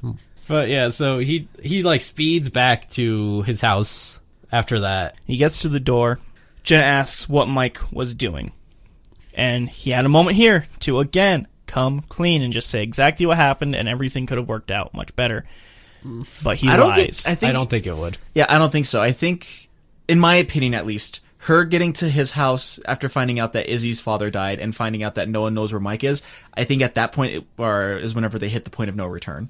It's Yeah. e- I would say either that point or the point wherever um, Chris tells him don't do this. Whenever he's like, "You're fucking around with somebody at the office," when he's like, "Just say that I was with you," and he doesn't agree with Chris and, sa- and goes and does it anyways. I think that might have been the point of no return. Yeah. but, But like at Mike this- instead was no, you know, I was with Chris. I was with like Chris, said. and he- he he's a call. doubling down on his lie. gets a he call. is. And he gets a call immediately. He's like, This is Chris right now. You can ask him. He opens the phone, puts it to his ear. All you hear is Jenna knows everything I didn't tell her and hangs up. and then Jenna's like, Was that Chris? Let me talk to him. What's he say?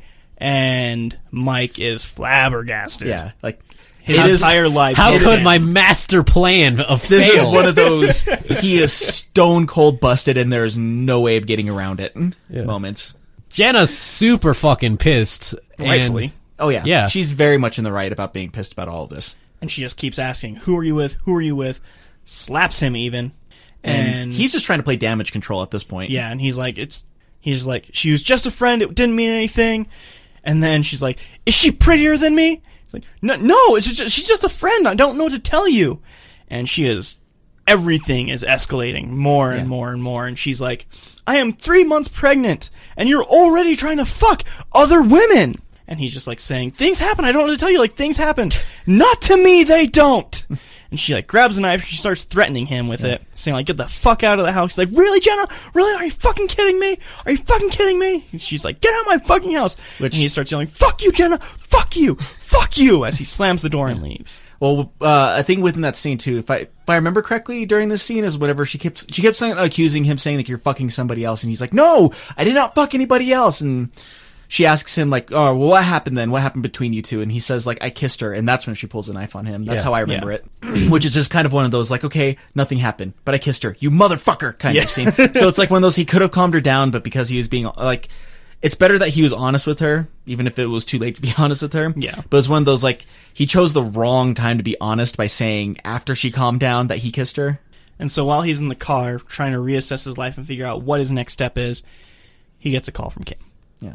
And I think it's kind of one of those uh I feel like it's a scene of like maybe I can calm her down still, like but it's just one of those he's on his last leg in a sense and like he's looking for a sense of comfort at this Yeah. point and that whenever he gets this call. Yeah, and she's like, "Hey, don't say anything. Just listen to me. Just, I need you to come to my dorm and talk to you. I need somebody to talk to you. I promise, I'm not gonna try to kiss you or make a move on you. I just need to talk to somebody, please." He says, "Okay." Cuts to Anne in front of their house, and she's just walking around and she's looking at Steven, just kind of sitting there living his life in this little moment. And he doesn't look happy. He kind of has this thousand yard stare himself, like he doesn't really know what he's going to be doing with his life or what he's supposed to be doing with his life. He seems to just get this feeling about himself because he looks over to the window, he walks out, turns the light on, she stumbles off back into the shadows, and he's just staring out and he says, Anna? Anne?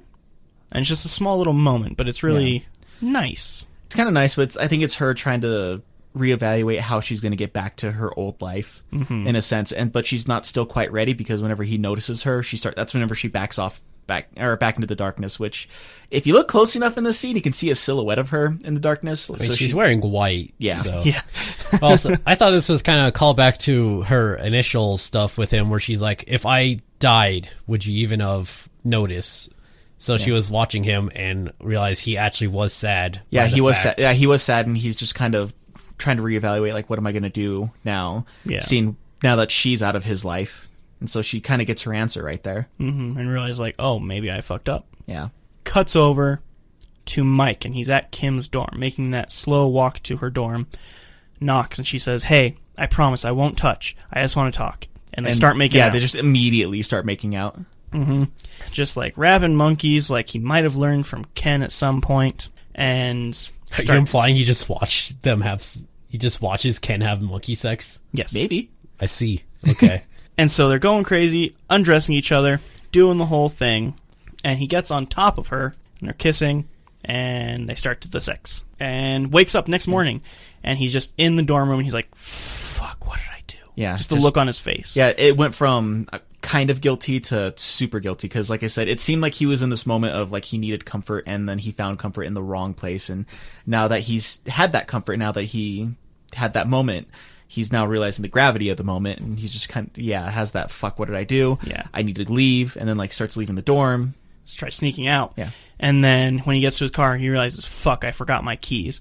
Tries to go back up to the dorm, and she's like, Not You're even just gonna go- say goodbye. you can't wait to get back to her, can you? Like, listen, I love her more than anything, or something like that, right? Oh, well, first of all, he, he tries deflecting the situation again. Yeah. He's like, he's "Hey, just like, oh yeah, I my have this thing at work, but I forgot my Right, keys. right. Like, I, I didn't want to wake you up. and she's like, just promise you'll call me? Yeah, of course I'll call you. And she pulls the keys out of her pocket, Yeah. gives him the keys, he leaves.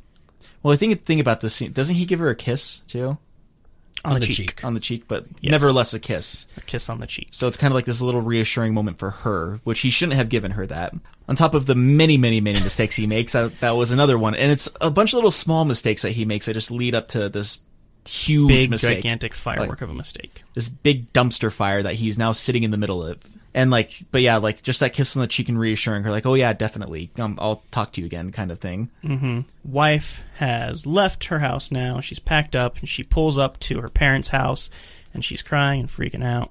Well, her mom's there, so wasn't there a scene of the mom coming back first?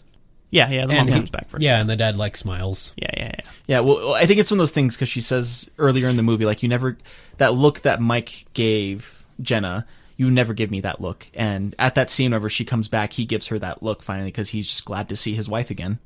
But uh, yeah, so So, Jana yeah. shows up and her mom's like, "Oh no, what's wrong?" And Jana's like hugging her and can't speak because she's crying Actually, so we hard. did mix some stuff up here Ooh, because my notes were bad. So, after the Anna thing, uh, Mike pulls up to his house and he's trying to get in and it's locked. Uh, oh yeah, and that scene. Jenna's packing her Because bag. I was gonna like, say "Want-" that, like, because wasn't there that scene where she was just like, "Don't worry, next time you come here, I won't be here." and basically just arguing, saying they need to work this out. All the neighbors are listening. He's like, "Let me into the house." And neighbor like opens like, "Hey, everything all right, Mike?" I'm like, "Oh yeah, I forgot my keys. Let me into the house. You're having our fucking baby together." Yeah, it's actually really funny. Just the whole neighborhood's watching him. Yes, and everybody knows exactly what's going Oh, yeah. on. And so Jenna storms off, obviously, goes off to her parents' house, and you get this montage of them just kind of being sulky and sad and Yeah. being sad and stuff. Yeah. And they have some stuff with the friends too. Well, just right? kind. Yeah, so at this point, you see all of them just sad sitting at the bar while all this sulking is going on. Mike gets this call while he's doing some sulking. He's like, Jenna? And Kim's like, hey, it's finally you! And he hangs up immediately. Yeah. Because it's just not what he wanted to hear. Because he's, He's just trying to avoid Kim at this point. Yeah. He's like, I made this mistake. I need to try and just get as far away from this mistake as possible. But Kim doesn't see that because she was given all the signs of that he still wants something to go on with her. Because she still thinks that this is a different situation than it is. And then Ken, Izzy, and Chris head out for their road trip very early in the morning. More of Mike sulking. A montage of Mike and Jenna sulking. And then it go it cuts to Mike at work and he calls Jenna's parents and is asking like, "Hey, is she there?" And it's like, yeah, yeah, she's there. She's like, "Okay, I'm coming over. Do not tell her I'm coming." And he goes to leave his work. And She when doesn't even say that much though, because like, no, she's just like, uh, yeah, because like he calls up and like the mom answers and she's like, "Hey, is Jenna there?" And she doesn't say anything, and he just takes it as a sign like she's there, but she doesn't want to say anything because her parents now know what's going on. Yeah. And he just says, "Just don't tell her anything. I'm coming over," yeah, and then hangs up the phone and yeah, starts to leave for work, and lo and behold, Kim is waiting for him at the front door, and he runs into her, and she's like, "Hey, I made you this thing. I made you this great uh, mix CD. Has all these songs on it. Like, oh, I'm playing the flute. You're gonna think it's so stupid." And very college kid. yeah, thing. very very college kid. Um, trying to have a fun relationship like a college kid would do. She's just trying to have it with the wrong person. yeah. So he's like, "Hey, listen, Kim, like I can't do this with you. This isn't I lied. I did a bad thing and I lied to you. I am in a relationship with the person that I love and I want nothing more than to be with them. And she is having my baby." And she's like, "Whoa, whoa wait. She's having your baby?" Like, yeah, she's having my baby. She's like, "Why didn't you tell me this earlier?" And she is broken and heartbroken Yeah. because this relationship she thought was budding is not. I don't really get why this was her breaking point, personally, though. Like, why is the baby the point of no return for her? Because she thought it was just some girlfriend. Yeah, she thought it was some girlfriend. She thought that he, Oh, she thought he was unhappy in a relate Yeah, because he had been telling her the whole time he's having this crisis. Oh, okay, okay. So, So- she just thought like, like He's a just in an unhappy relationship, yeah. She didn't think that she was a homewrecker at the time, even though she was, because uh, her perspective of the whole situation was off because of what he, or because he didn't tell her the whole story. Right. I do forget how little she did understand. Yeah, if this movie was from her perspective, like this whole scene would be jarring. yeah. Not that I really condemn her or uh, condone her actions. Um, I do like that it shows here that she doesn't realize how big of a mistake she was making throughout the whole thing, though. Uh, until this moment, she's like, "Oh, there's a baby involved. There's this big relationship. This isn't just a small little thing." Yeah. this is her moment of realizing that, and this is the last time you see her. Um, so Mike goes over to the parents' house. Uh, the mom tells the daughter that he is in fact coming. Yes. Um, So the daughter kind of runs to her room. then it cuts over to Ken and Izzy, and they're dropping Chris off at the side of the road. And he's like, "So, uh, how long you guys gonna be making fun of me for this?" He's like, "Oh, for the whole trip." And then Izzy's like, uh, "I'm not gonna make fun of you at all. Uh, I think there's a bus stop four miles that way, though, because Chris has decided that he is not going to take this road trip with them. He's going to be a responsible adult." Yeah. Well, also he does understand like his limits. He understands that this actually won't be healthy for him, and he's not getting into a better relationship by doing this. Yeah, he's not, and it's, it's not going to help him and his son. It's not going to help anything. It's Yeah. just gonna, it's running away, and it's not what he needs right now. So he grows.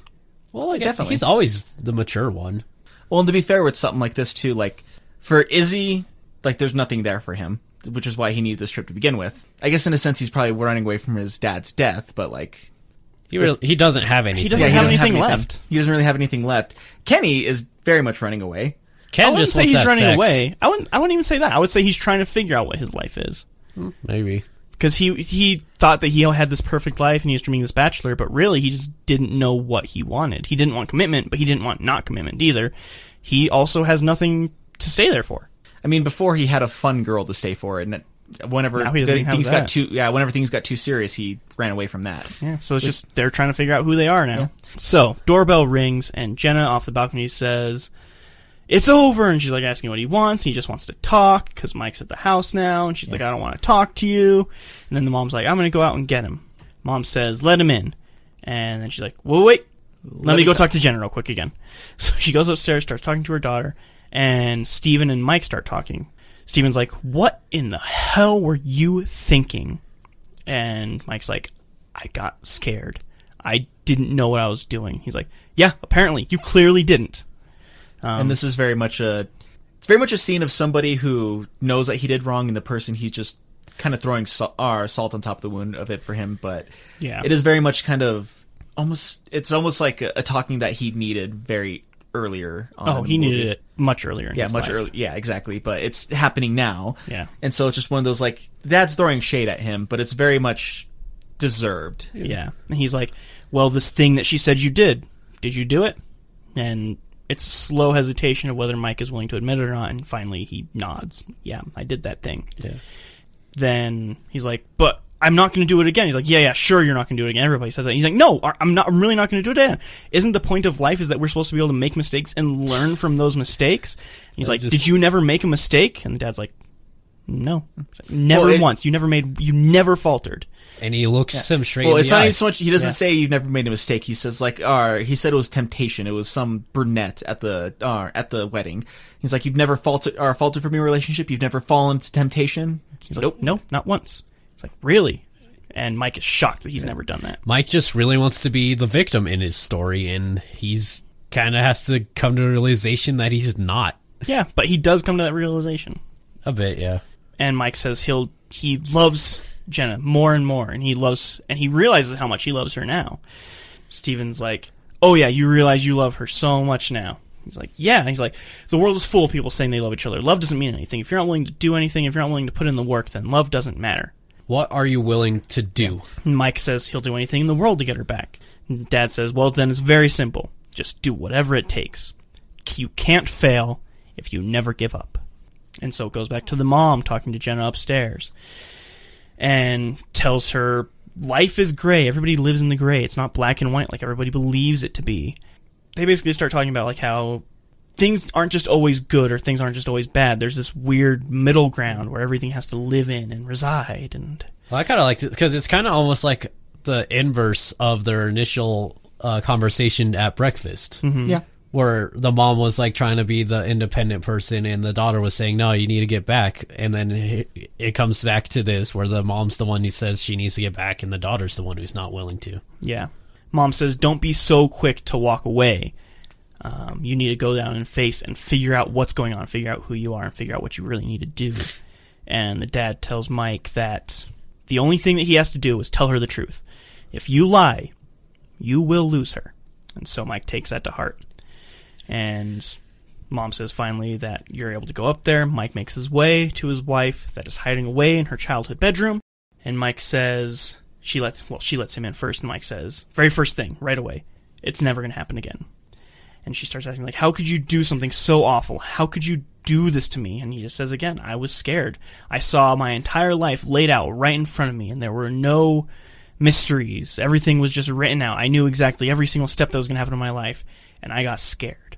She says, "Oh, and you know now? You know now that you love me and you want this more than anything, and not before." He says, "Yeah, now I know. It took this, me doing this horrible thing, to know now that this is what I want more than anything in the world." It took the surprise that I was asking for to realize that I uh, wanted everything to be written out for me. Yeah, and she's like, "Last night, were you telling the truth?" He says, "Yeah, last night I was telling the truth." You were telling the truth last night when you said you didn't sleep with her, and he's like, "Yes, I was telling the truth last night when I said that I just kissed her. I didn't sleep with her, but then I went back." Yeah, and she's like, "Fuck you!" and Yeah. slaps. so him. it's once again one of Yeah. those. He calmed everything down. Then he told her the He was full completely detail. honest, Yeah. though. He was completely honest, but it was one of those. He was. com- I feel like it was one of those. He sh- should have just said it earlier. But this is a underlying theme of the movie. He Yeah. should have just said these things earlier. I don't he think wouldn't him dealing saying with that this. earlier would actually. No, no, no. Him did telling the truth though. earlier kind of. should have just been honest from the very Yeah. start.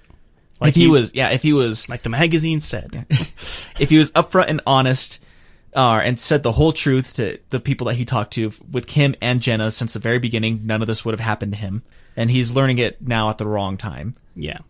And so she storms off, starts running away. Mike's running after her, trying to get her attention, trying to get her to stop and come and talk, and she's not having any of it for great reasons. Gets in the car, speeds off. He's running after her, says, I love you.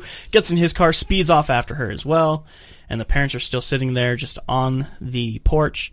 Anne puts her hand on Steven's chest, and he rubs his chin against her. And just have this little moment of connection, saying like things are fucked up, but at least we still have each other. Yeah. I didn't get it. I didn't get it as things are fucked up, but we still have each other. It's things are fucked up, but they're starting to get better. yeah, it could be taken that way too. So uh, Jenna drives back to the house. and he follows her very close behind. yeah. She gets in and she locks him out again. Yes. And he says, I love you. I don't deserve you, but this is our home, and I'm not going to leave this porch until you talk to me. And he sits down on the porch. Cut to Chris at home, and he's walking and he knocks on the door and he's like, he says, he isn't coming back, but he is going to be his son's dad. And she says, great. Hands Chris the baby, the diaper bag, and says she's incredibly tired. If need anything, if he needs anything else, call her. So he has his son. Yeah. And I really liked I was really worried that they were going to have him get back with her, but I'm really glad they actually let Chris understand what he wants but not have to do it by getting back into this toxic relationship. Yeah. It was nice. It's one of those he can still be a good dad, but he doesn't have to be with her. Kind Yeah. Of thing, which is a very. I feel like that's the best thing that could have happened to him is the way that Chris's story ended. Yeah. Well, like, and it's I just and uh, it's a reason I'm afraid is because I think a lot of times Hollywood is kind of scared to do those kinds of lessons. They are because it is. It's more real. Yeah, in my it's opinion. It's not the fairy It's- tale yeah, it's not people fairy want. tale ending wherever like things are things are just gonna work are because Hollywood magic kind of thing, or you know, it's one of those like they had a couple bad days and now they're gonna make it work out because they love each other. Blah blah blah blah. Like no, mm-hmm. this is a toxic relationship. And they They don't love in each a, other. yeah, in a sense, it was kind of in the same as the Blue Valentine. Like they probably shouldn't have been together to begin with, because even earlier in the movie, he's uh, he did he did state saying that I wanted things to work out between me and her, and I thought that if we had a baby together, that maybe we would work it out, which it didn't happen that way. Which, and a lot of couples try that. They, Yeah. they see Yeah, problems in it's their life and they try to have a baby to fix it. And it just obviously it's not going to work. because that's not how life works. No. And so shows Mike sitting on the porch and it's nighttime and Jen is turning off all the lights, getting ready for bed, and she turns off the porch light, leaving Mike in the dark. And you get a montage of Mike on this porch.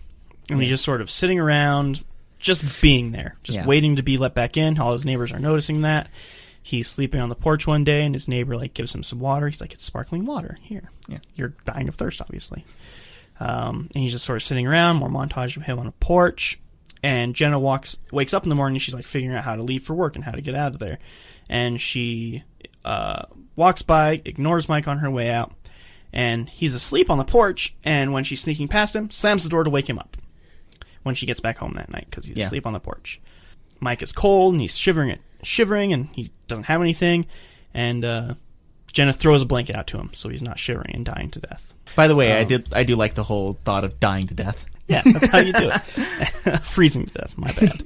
Jenna's dad is driving by essentially to check on them, assumedly, and he sees Mike out on the porch and he just gives his little smile like, Okay, you're you're doing it. Yeah. You're actually going to live up to your word. Yeah. Great. And he smiles and he just drives off. That's all you need from 'Cause that. it's one of those, yeah, it's one of those little things of like you're doing whatever it takes Yeah. moments. Which like I don't know why, but like that part makes me tear up a little bit. It's just like in a happy way. A similar scene in a weird way is kind of like in a, those kung fu movies wherever they have that montage of like you know they're they start off bad but they're slowly getting better and slowly Yeah. getting better and the mentor looks at him and is like good good Yeah. it's kind of this it's the same energy Yeah.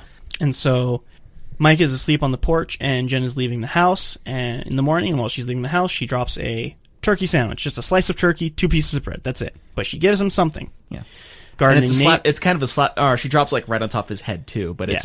It's but it's, it's better than nothing Better than nothing. Uh, Mike is kind of exhausted, just sitting on the porch. Gardner sees him and fills his cup up with water.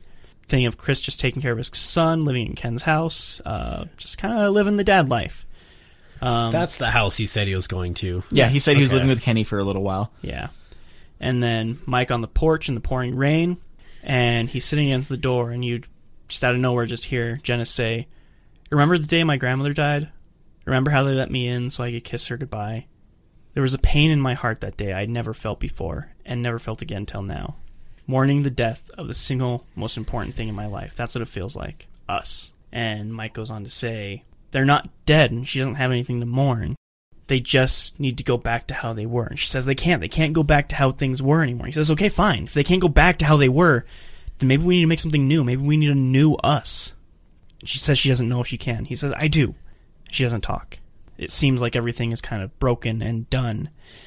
And Mike says they have to try. And they're sitting there and sitting there.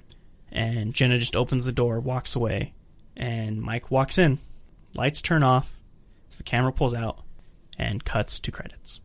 which I wasn't a huge fan of. That like I like that little uh, talk that they had between the doors at that, but him just walking in and cutting to credits, it felt like kind of a non-ending. Like it's it was. I'm, no, it was meant to be open-ended, but it I- felt just like a non-ending to me. I really like the ending because it. I think it does. It doesn't do the thing that you was just complaining about, like how it's everything is wrapped up in a nice little bow and everybody gets what they want. It's not that. It's there's a chance. It doesn't Yeah. mean it's going to work. It means that they have a chance. right, Uh, and I personally wanted it to end when it was doing like the zoom out from him being like, "I'm gonna wait on this porch." I prefer that because I think that's a lot more open of an ending. I, don't know. honestly would rather it end there.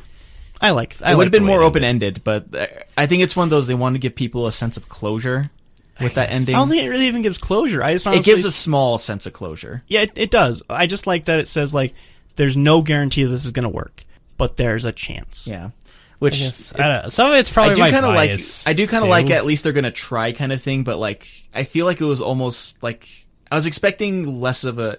I don't even want to call this a happy ending since it was open ended with it, but it felt like it was happier than it deserved. I guess I just don't think they're good for each other at all.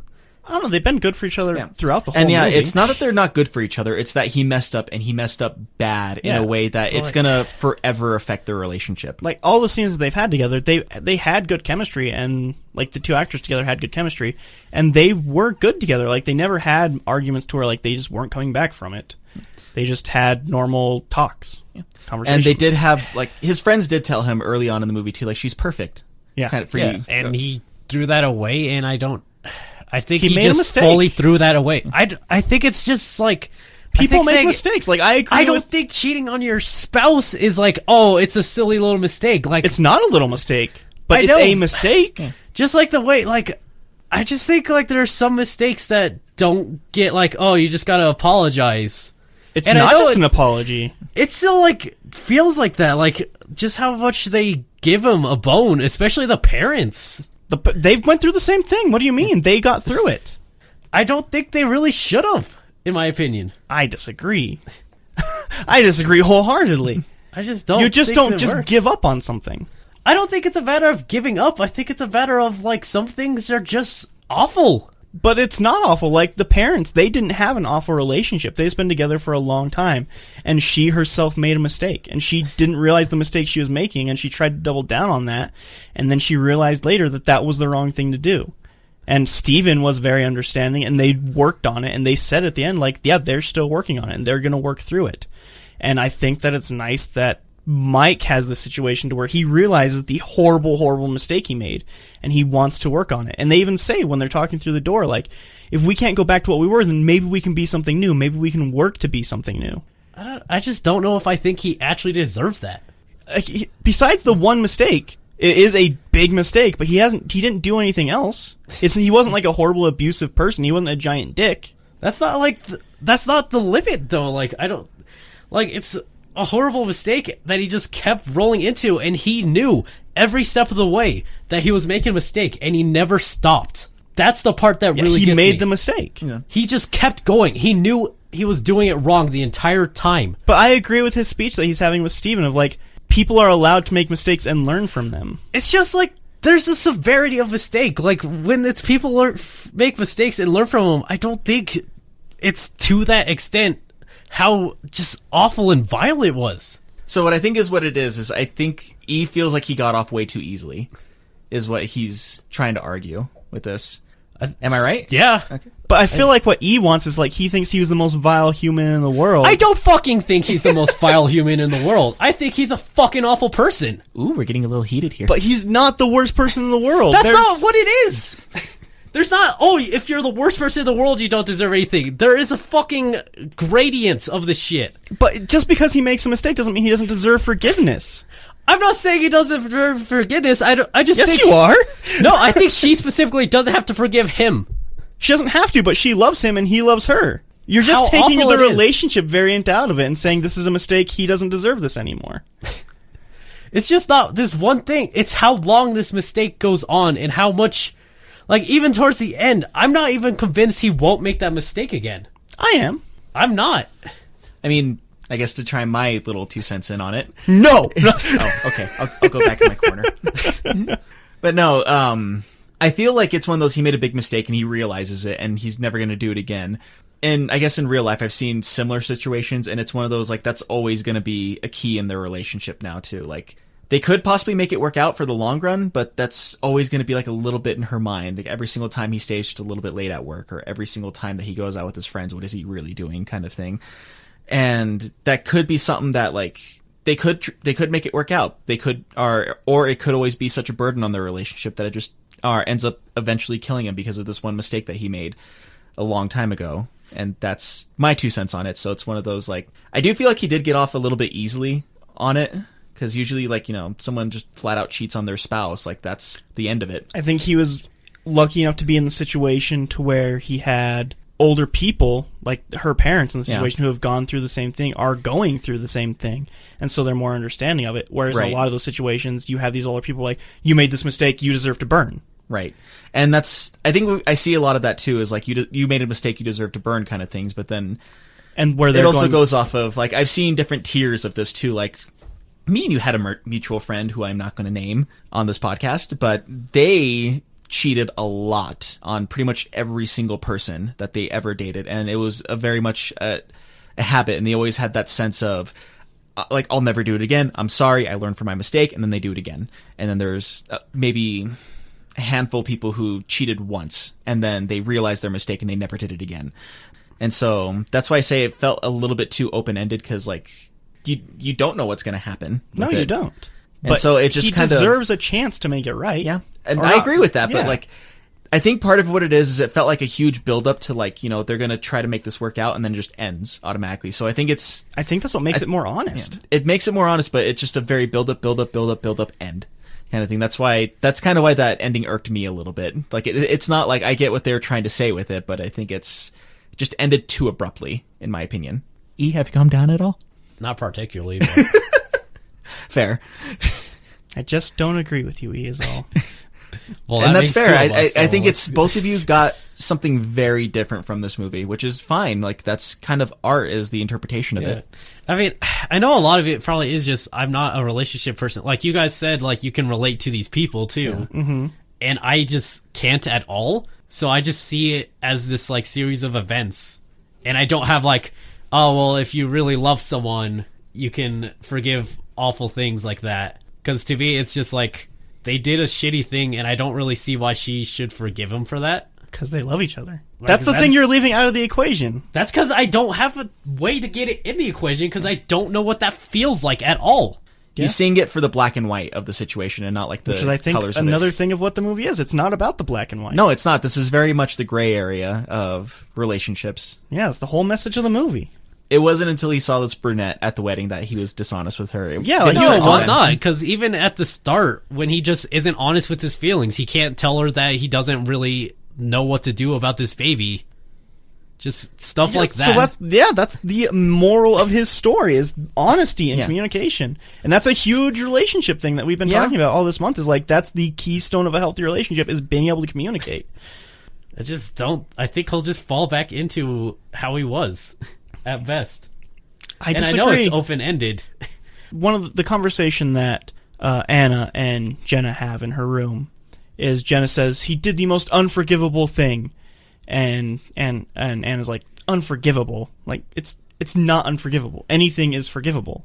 Like there's no thing that you can just say like I will never forgive you for this or I can't forgive you for this. I very much disagree on that statement.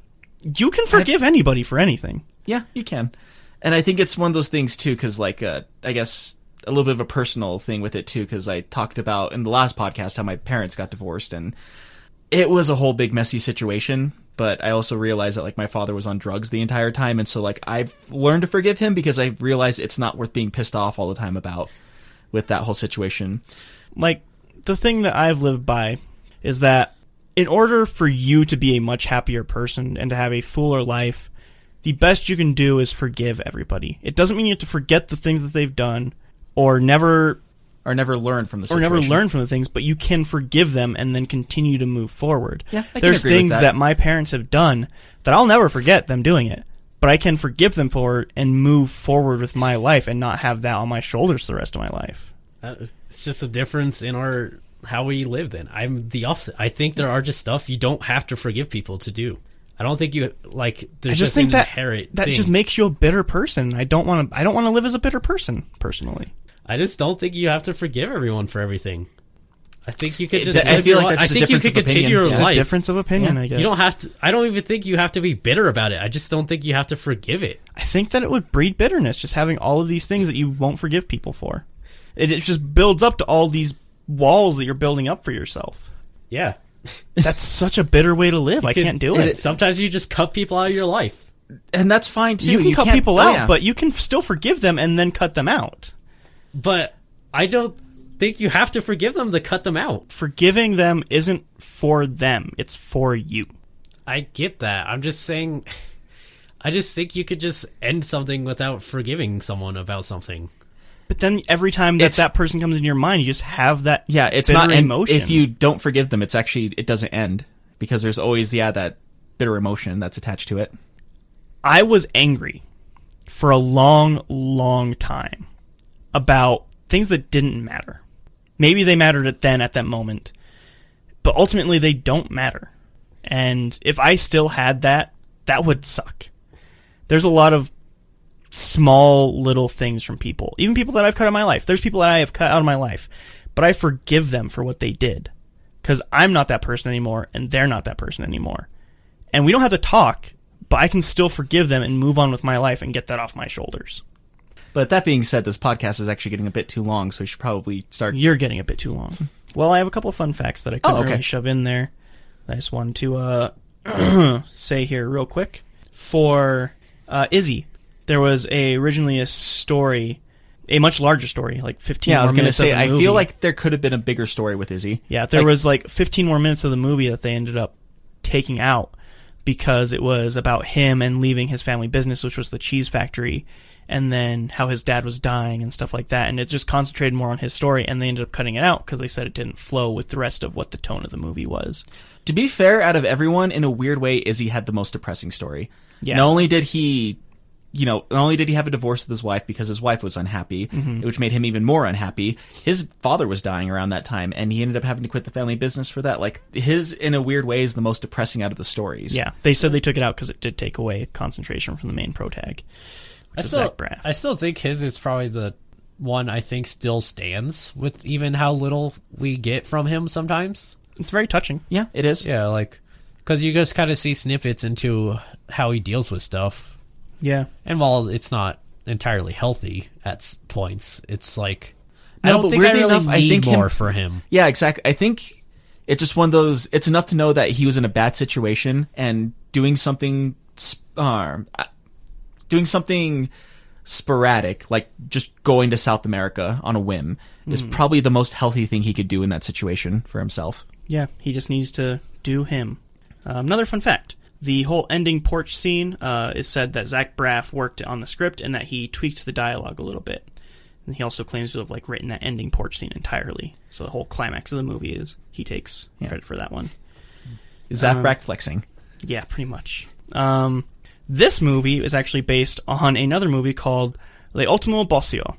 I don't, I do not think I'm saying that right. I think Ultimo Pasio. Yeah. Came out in 2002.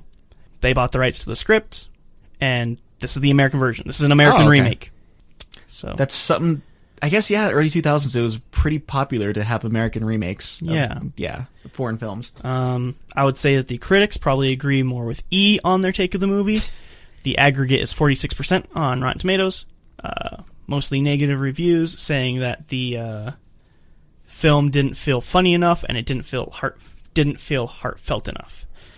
Um, thought it was funny. I don't know if I'd say I didn't think it was funny enough. yeah, I Um, felt like it was pretty heartfelt, honestly. Like it is, I, but I I think it was both. Yeah. I think it. it did have some very funny moments, and it did have some very heartfelt moments. I feel like it had both of those things. I thought it felt it thread the needle pretty well. Yeah. but it just didn't mesh with critics at the time. So, now the pressing news for me personally, the film's budget was 20 million and worldwide gross in theaters was 16 Worldwide, worldwide. Wow. So it did not make its money back, so it's super bummed. which is then. why it is difficult to find streaming and difficult to buy at a mom and pop. yeah, it's so it's one of those movies that like they're like, oh, it fell flat, so like we don't need to, we just need to forget about this movie, Pretty much. thing, which Um, but let's get over to the ratings. The 1 out of 10s, Robbie. What do you got? So I did, like I said, it's. I think my biggest gripe was the ending of that movie, but other than that, I did very much enjoy this movie. Like all the characters are very relatable. All of them had a very good story behind them. Everybody felt important in this movie, which is probably one of the most important things that they could have done for the movies to make everybody feel like their part in the story mattered, Right. including the strippers. Why'd But- you point at me? I wasn't even good. I forgot there were strippers in the movie. Oh, I saw had you to remind you. about it. I had to remind you. um, but no, like everybody felt like they were important in the movie. I, I guess even if they weren't, they felt like they're important in the movie because even the fifth friend who you see him at the wedding, and that is it. Like it, it's still like if it wasn't for his wedding, this whole movie would have eh, or have been kicked off to begin with. So mm-hmm. I even like in the, implication way- that with that friend, the reason he's not in the movie is because he's probably happy. Actually, yeah, yeah, he's on his honeymoon. but yeah, like it's everything in a weird way felt important about it. I I give it like an eight out of ten because I did like the movie. Like it's just it did have its little flaws here and there, here and there. All right. E. I think I said this towards the beginning, but I like every part of this movie except for the main part, which is of course the main Mike and uh, Jenna's story. If this is a video game, you'd play all the side quests and just avoid the main quest. Maybe like I honestly think I would like this movie a lot more if you just switched Mike and Chris's roles. Like if Mike was more of the background character that you got to see glimpses into, and Chris was the one you followed, I think I actually would have really enjoyed this movie. But with it as it is, I personally would give it a five out of ten. Okay. Okay.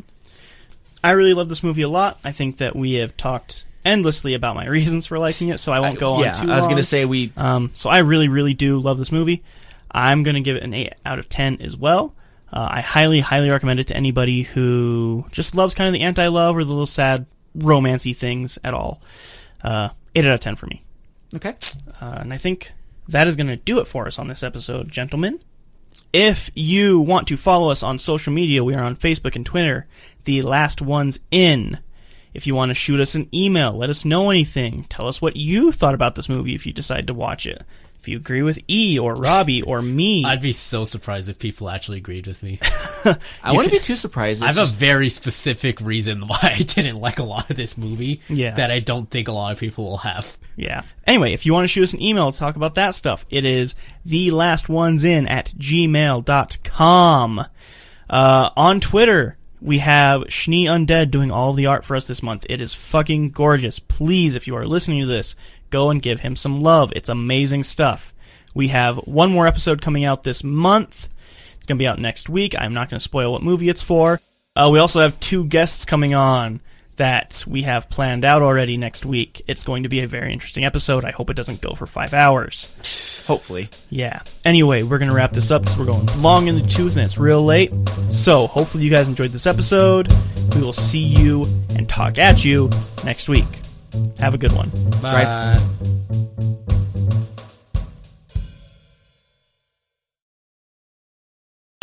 I feel like actors could just like actually get away with murder, and then no one would. There care. are cases where uh, they there are actors who have gotten away with murder or basically got like the equivalent of a slap on the wrist for legitimately murdering someone. Yeah, yeah.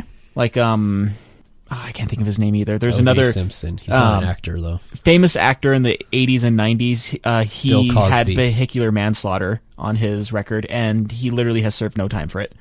Cannot oh, I- think of his name right now. I know who you're talking about, but yeah, I don't remember his name. Oh, And Matthew also- Broderick.